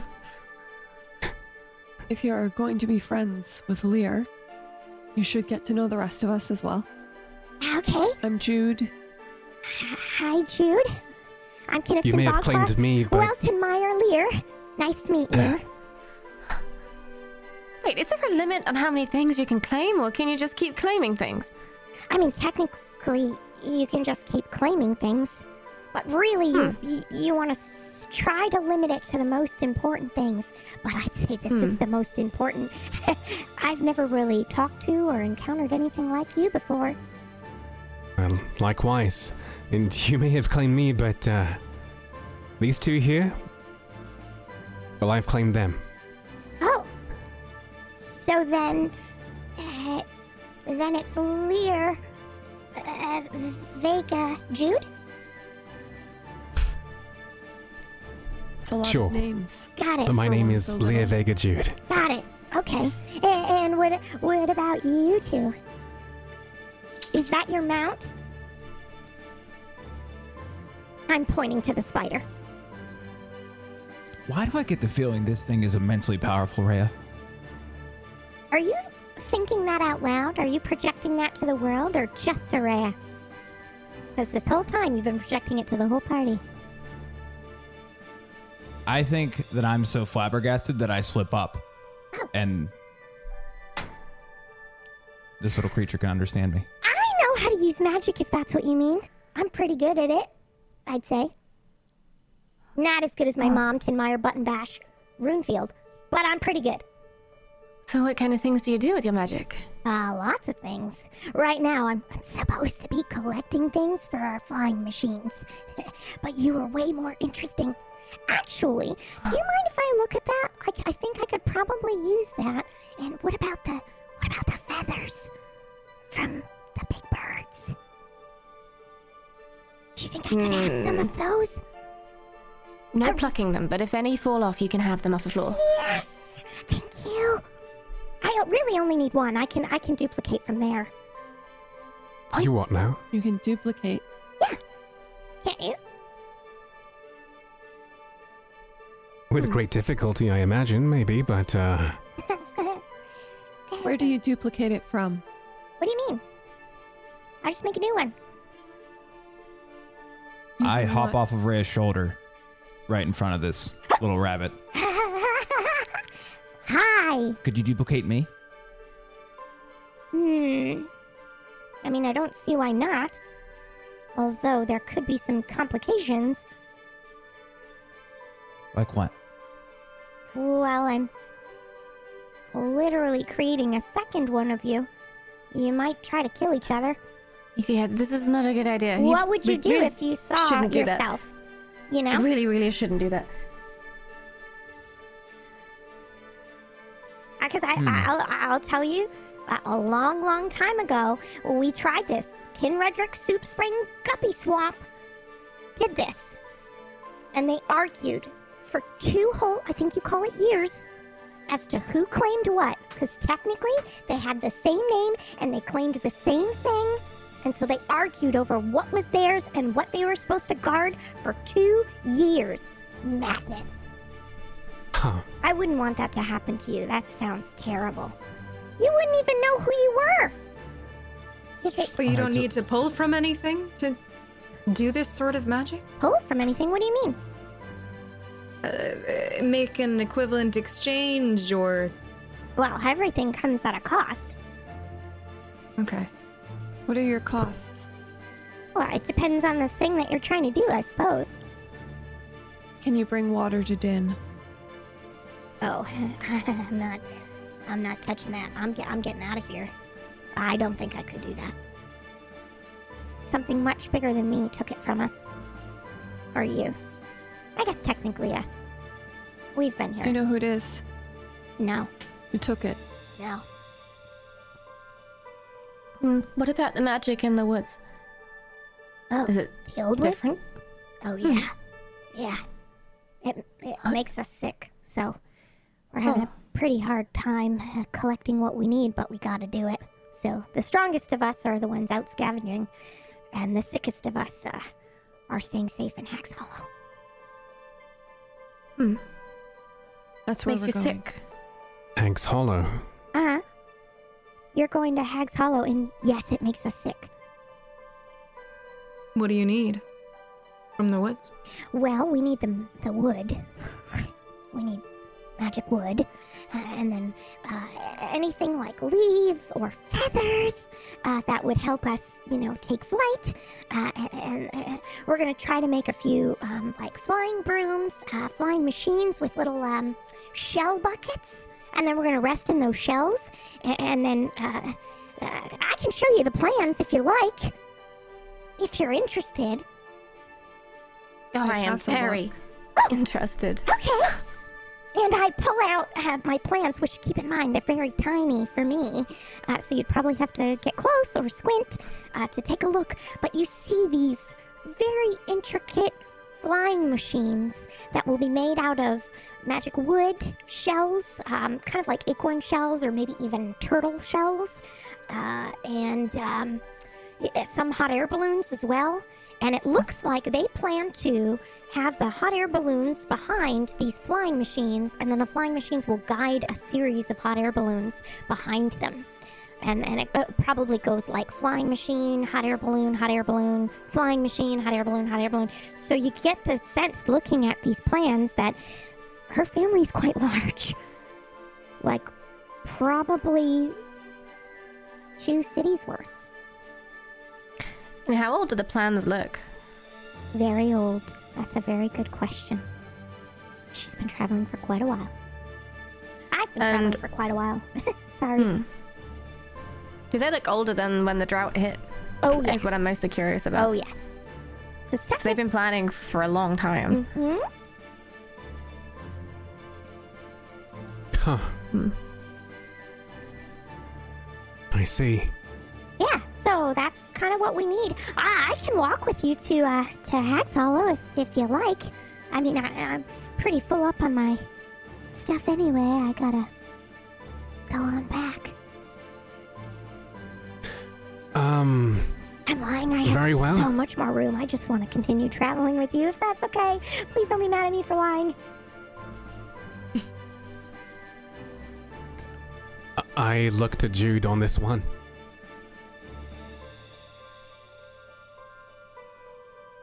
Yes, um.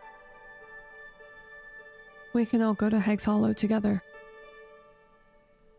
Okay, Well, that sounds you heard great. it from her. Welcome aboard. Welcome aboard. What does that mean? You know, it's an old saying from where I'm from. It means welcome to the group. Welcome aboard. I like being aboard. Thank you. All right. My pleasure, I'm sure. I'll just be back here. And I Okay. scramble away, uh, unlatch myself from your leg, and then I scramble towards the Dalamir. I'm being very respectful. I'm just, I'm not getting too close because I don't want to spook them, but also I'm waiting for the instant a feather falls. Right. Yeah, not a moment before. Exactly. I don't want to offense you. Right. Right. Got it. Right. So seriously, if I asked you to, you could duplicate me in this form, correct? I mean, yeah, I could. Like I said, you could be arguing for two years as to who belongs where and uh, what belongs to whom. And if I asked you to do such a thing, what would you want in exchange? Uh, well, I don't want anything in exchange. Um, um, uh, lots of Dalamir feathers. And maybe some of that cloth. It would be really nice for our balloons and flying machines. Okay. You want me to duplicate you? Uh, why don't we get to Hag's Hall and then I'll decide? But I, I'm on to something. Okay. What does that mean? Because to me, that means you're literally on something. But he's not on anything. Except for the ground. Does he mean he's on the ground? I think he means he's latched onto an idea. You can latch onto ideas? Oh my god. Some would You're say you could even claim them. Oh my god. Except Wow. instead of putting it on your name, you put your name on it. So oh, maybe it's claiming that you in a way. We do that too. Like, if we go to a magical place, like that's where Bog comes from in my name. Because Oh. when we, because we'll do our migration, right? Like we spend the spring up on the top of the mountain, and then uh, in the fall we go down to the bottom of the mountain, and and I protect and guard the bog. And so the, there's a tree that has my name, Kinnison, the tree down in the bog. So we do that too. 'cause that's it. I just got excited, sorry. I see. Mm-hmm. I'd like to see it one day. Oh. Hmm. well, I don't think I can take you. We won't be That's going okay. back that way. Very well. Then, in which case, on to Hag's Hollow. On to Hag's Hollow! All right, it's just this way, right? Uh, Uh-huh. Kinson, Bogsworth, Welton, Meyer, Lear. Wow, you got it. Of course. Well, I mean, I'm just impressed because your name's, you know, Lear Vega Jude. But before it was just Lear. Oh, I thought Well, it might be too learning. complicated for you. If his name's Lear Vega Jude and you have his name in your name, does that mean your name needs to also be Lear Vega Jude? That's way too complicated. Are you crazy? You're right. That's, of course. That's silly. Ah, oh, um, so while I'm watching uh, your creatures here to see if any of these feathers fall, uh, do you think you could keep an eye out for anything else that I could use for my flying machine? of course. What do you need? Uh, well, uh, lightweight uh, the things for the structures, uh, like wood, um, or m- maybe even hollowed out bone, but it has to be magical. Because if it's Okay. not, then that's pointless. Because we, we have to basically ride the magical current. So everything that we put into our machines has to be magical. Uh, and if you happen to find anything just kind of like on the safer side of the old wood, great. Uh, I don't want to get too close if I don't have to. Very well. You seem riding the magical current. Can you see it or feel it or sense it or how do you know it's there? Yeah, I can feel it, can't you? Hmm. Maybe. That's where where the wood is following too, I would imagine. That's the way the wo- wood is going. Yeah. I, I I mean, I, I would that would be my guess if I had to make one, which you did just force me to do. So that's my guess, I guess. Does it seem smart to go in the same direction as the old wood? Yeah. Well, last I knew, old wood couldn't cross an ocean, so Is the ocean can't that way? catch us. Huh? The ocean is that way. Well, I mean, the current is going to lead us over the ocean, yeah. We're, we're going to take see. off from the top of the oracle and. Are you not familiar with Right. your own land that you live on? What do you protect? What do you guard? Possibly not to the same level of perspective, so to speak, as yours. Okay. I Well- guard Lear Vega Jude. That's oh. who I guard. Oh, I see. You must be very important. To each other, I mean.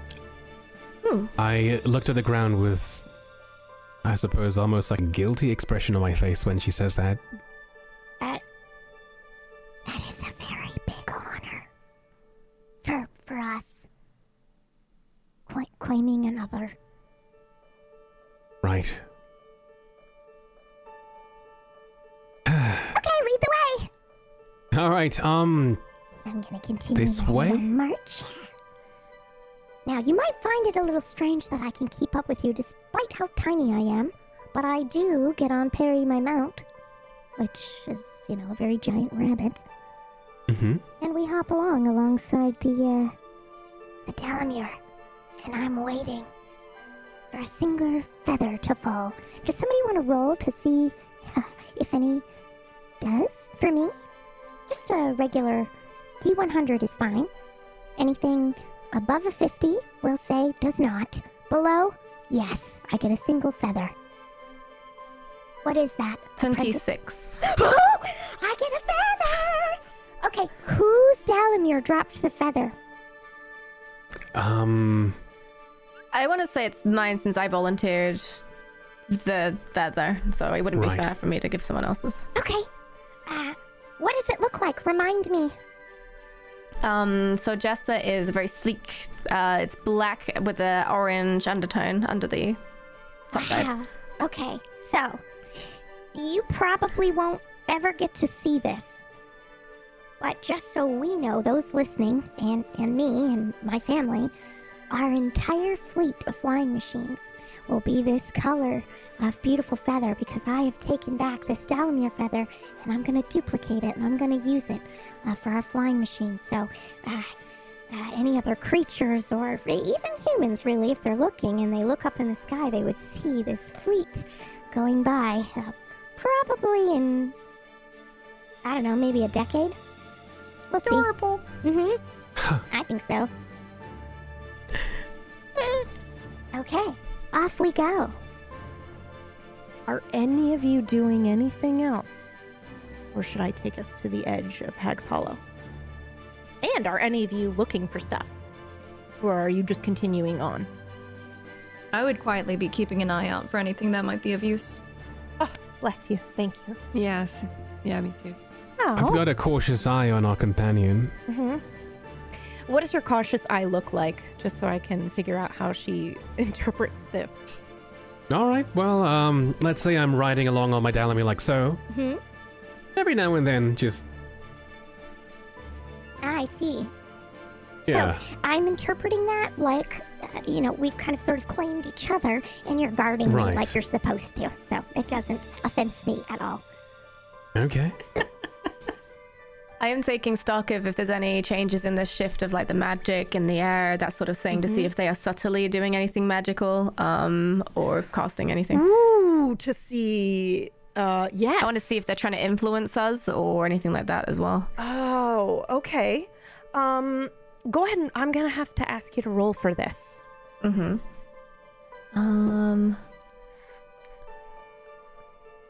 Ooh, Partial partial, success? success. Okay, so I think um, I described it for everybody watching and or listening, but I think that you can figure out as much as you'd like about the fact that her wings are like solar panels. They're collecting the magic around her. Um, however, it does seem to be painful when this happens for her. Hmm. Interesting. Mm-hmm. Okay. And is there any particular school of magic that I get like um the sense of, like any flavor that I would be aware of? Everything. All of them, all at once. Oh, okay. Yeah. Interesting. To her, there are no schools. There's just magic. Mm-hmm. I'm keeping my eyes out for any puddles of water that might be left over from the old wood. Since, you know, we're living in a drought. Okay. Uh, wow. Go ahead and roll for me. You can do observe or you can do something in dine. It's up to you. Observe, I'm gonna do. Okay. 42 success. You do find some. I It's- immediately leap from my Dalmir into the puddle and start. Okay. So to be it. clear, this puddle is going to be right at the old wood. So it's not going to be here in this safe little spot that you're in. You're going to have to get up and scuttle towards the old wood, which is fine. I just want to be clear that you are going towards the evil, horrific forest I just described. Okay. and you're going to drink it. Are you going to collect anything? I'm going to save a reservoir of the water in my spider mouth and then scuttle back after Okay. I've had my fill. I need two rolls, my sweet. I need you to roll a conceal. Uh, you can have a plus 20 shift because uh, Kinnison Bogfoth Weltenmeyer Lear is very focused on the Dalamure feathers right now, and she can't stop you from making potentially the biggest mistake of your life. 42, success. She has no clue. That second one, conceal. Oh, wait, no. 42 is for the observe. Conceal. 83, absolute failure. I think she notices you go up, but I think somebody's got to roll a D100 for Bog.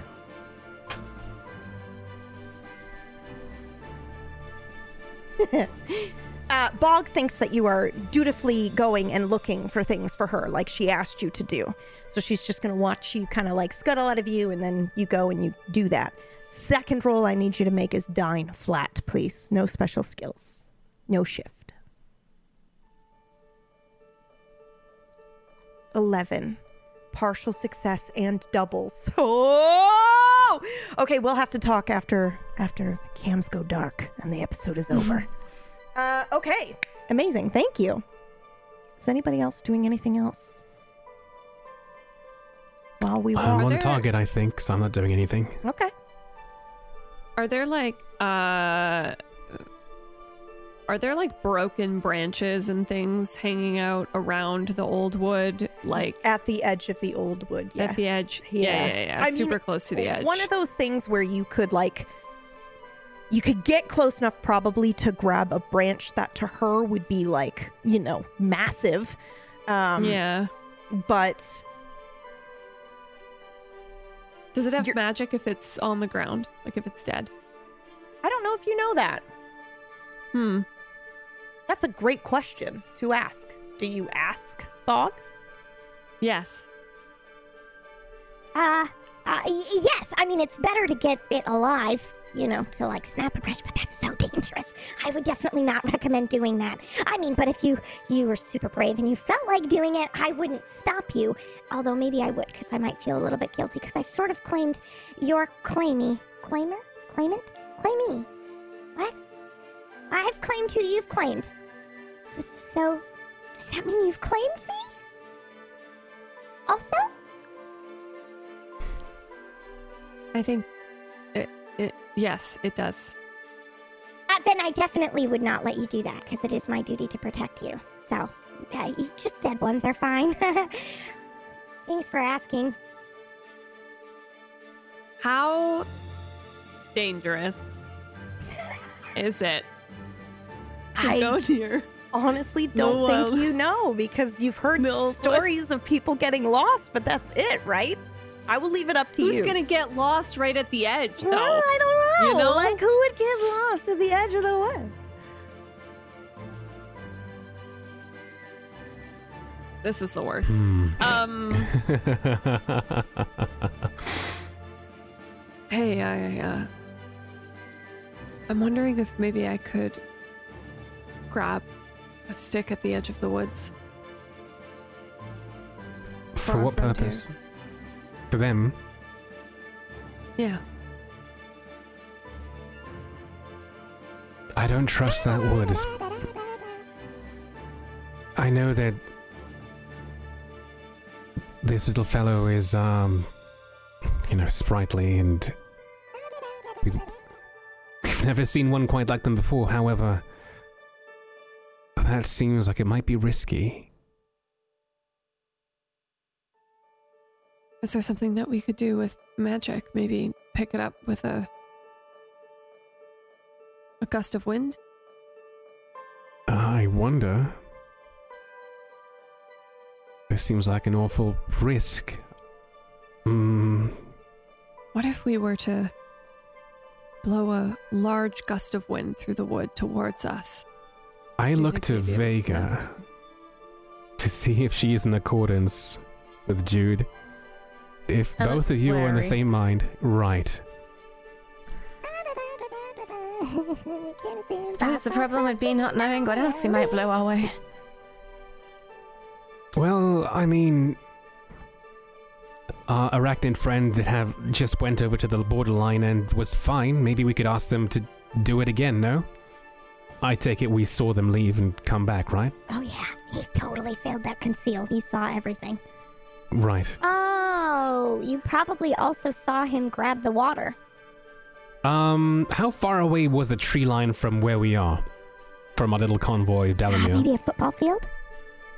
Do we didn't that- see him do it. It's a, it's a puddle. Uh, is it? It's like a cricket pitch. All right, that's fair. I was going to give it to you, Hmm. but I appreciate that. We don't have inspiration, but you may have Widdershin. I'll remember. Don't worry. It's Okay. essentially like inspiration in D&D. So, if something goes horrifically wrong, you can roll again. I see. Mm-hmm. All right. So I I ask uh, Titus, would you mind? I hate to use your form or exploit it, but uh, are you capable of spinning a small bit of silk and dragging something along with it? Maybe a twig or something. I, with a full mouth of water in my reservoir, start to look for a vial in Estrella's bags or on her Dalmir saddlebags. And if I find one, I'll spit into it and say, uh, yeah, I could, I could totally do that. And I scurry back off and try to find a stick or something that Jude might want for our little friend. Go ahead and roll, please. Holy shit. Okay. Uh, what do you think you bring back? Keep in mind, it's gotta be for a flying machine, but you can get creative.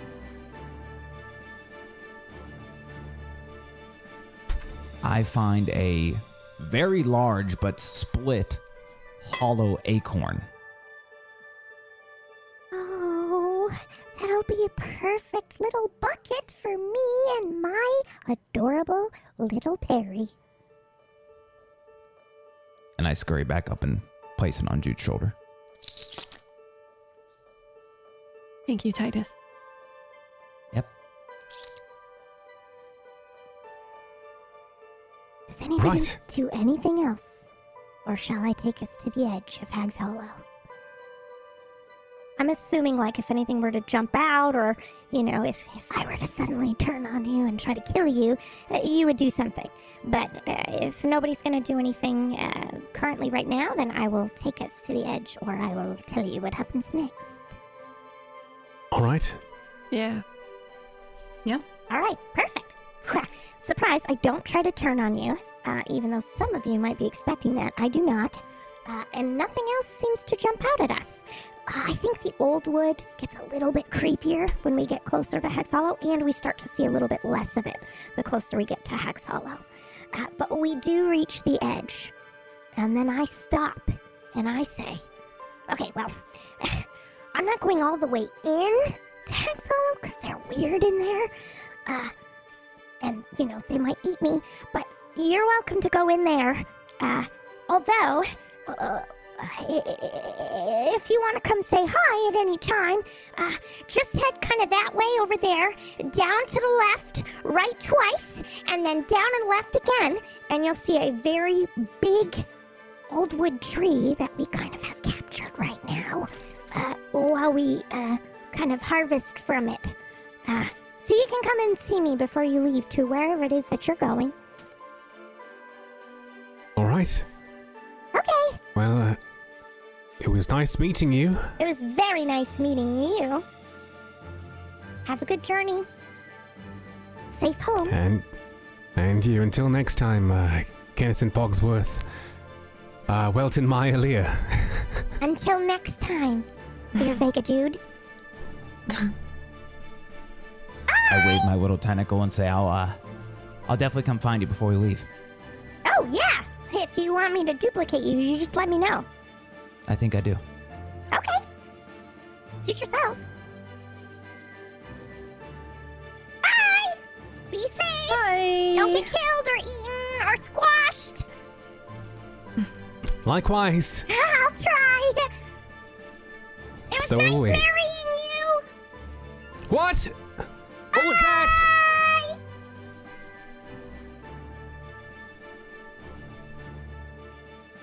What did she say?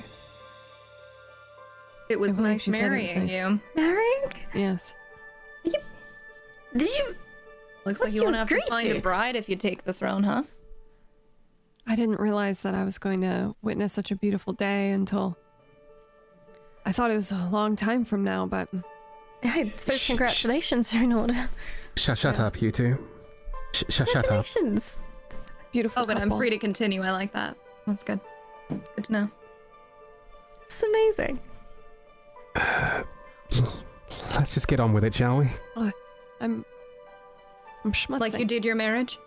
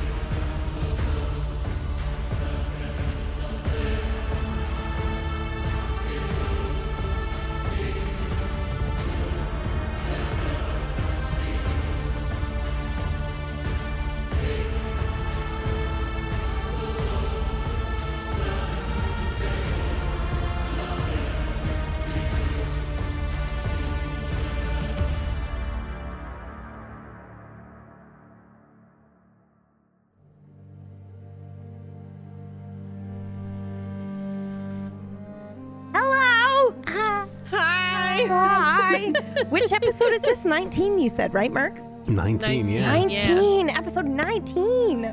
Who wants to go crazy. first? Mm-hmm. Well, I think the um, married man should go first. His- his- Why did I know? They always finish first.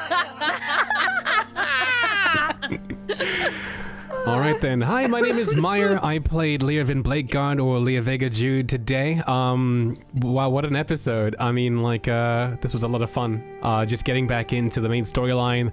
Um, you know, getting along with. You know what was a really ridiculous fight? Being able to, um, you know, use my sword for, you know, like the, uh, I suppose the penance and reprieve healing thing that I've been working towards doing now with extra debt magic to kind of like uh, make it go full circle. It'll be cool to show you guys how that evolves from here on end. Uh, is it here on end? Is that have I made that up? Anyway, like um, it'll be cool to show you guys how that works in the future. I have some ideas for it that I've been uh, thinking about for a while. Um, but yeah, I love today's episode with, um, of course, the addition of uh, what was it, Kinnison, Kinnison Bogsworth, Wilton Meyer Lear. Um, that was Beautiful, like- she doesn't Mhm. know this, but just for those of you watching, technically her name would now be Kinnison Bogfoth Weltinmeyer Lear Blakeguard, but she doesn't understand how we do things. So Ah, technically okay. that would be her name, but right now, yes, she's gonna go around calling herself Kinnison Bogfoth Weltinmeyer Lear. I can't believe Bog you've lied to your wife. You've been married for what, 10 minutes? It's already full of lies. well. Only up from here, right? Um, yeah, but that this uh, words. That's me. You can find me at twitch.tv slash Myre where I do um what's so funny? It's just I'm the same way, man, and I'll I'll be trying to speak and I fail, and then I'm like, words okay, Mhm. bye, and then I just take us out. twitch.tv slash Myre, where I'm doing, uh, well, Star Citizen stuff, following the development of that game, as well as RP things um, on uh, Red Dead Redemption 2 R- Wild RP server. Been playing this new game called Dark and Darker. It's in like beta or something. It's like a, it's D&D meets Escape from Tarkov. It's weird and cool. Um, but yeah, it's really interesting.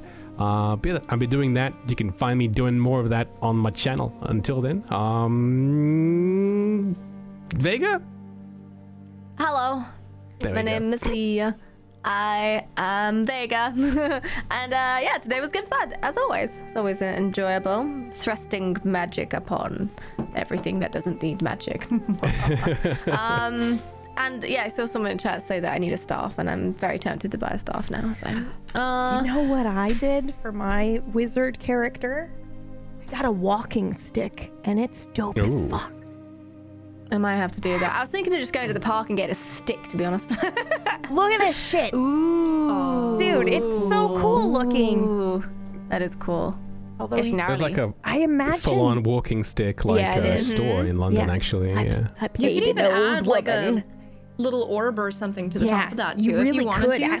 oh my Yeah. god, you're absolutely. I'm gonna do that now. I have to do that. Mm-hmm. Also, although I imagine that um, yours looks something like what I would imagine to be like rose quartz or something like that, or how do you imagine that it looks?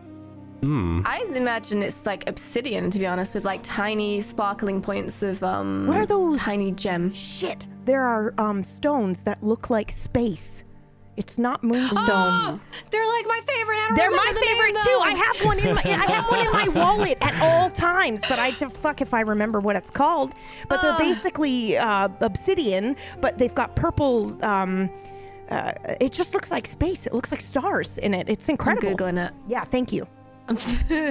we'll figure it out. Um, And then make anyway, a staff yeah. out of one. Hi. And then make a staff out of one. Yeah, it won't be expensive at all.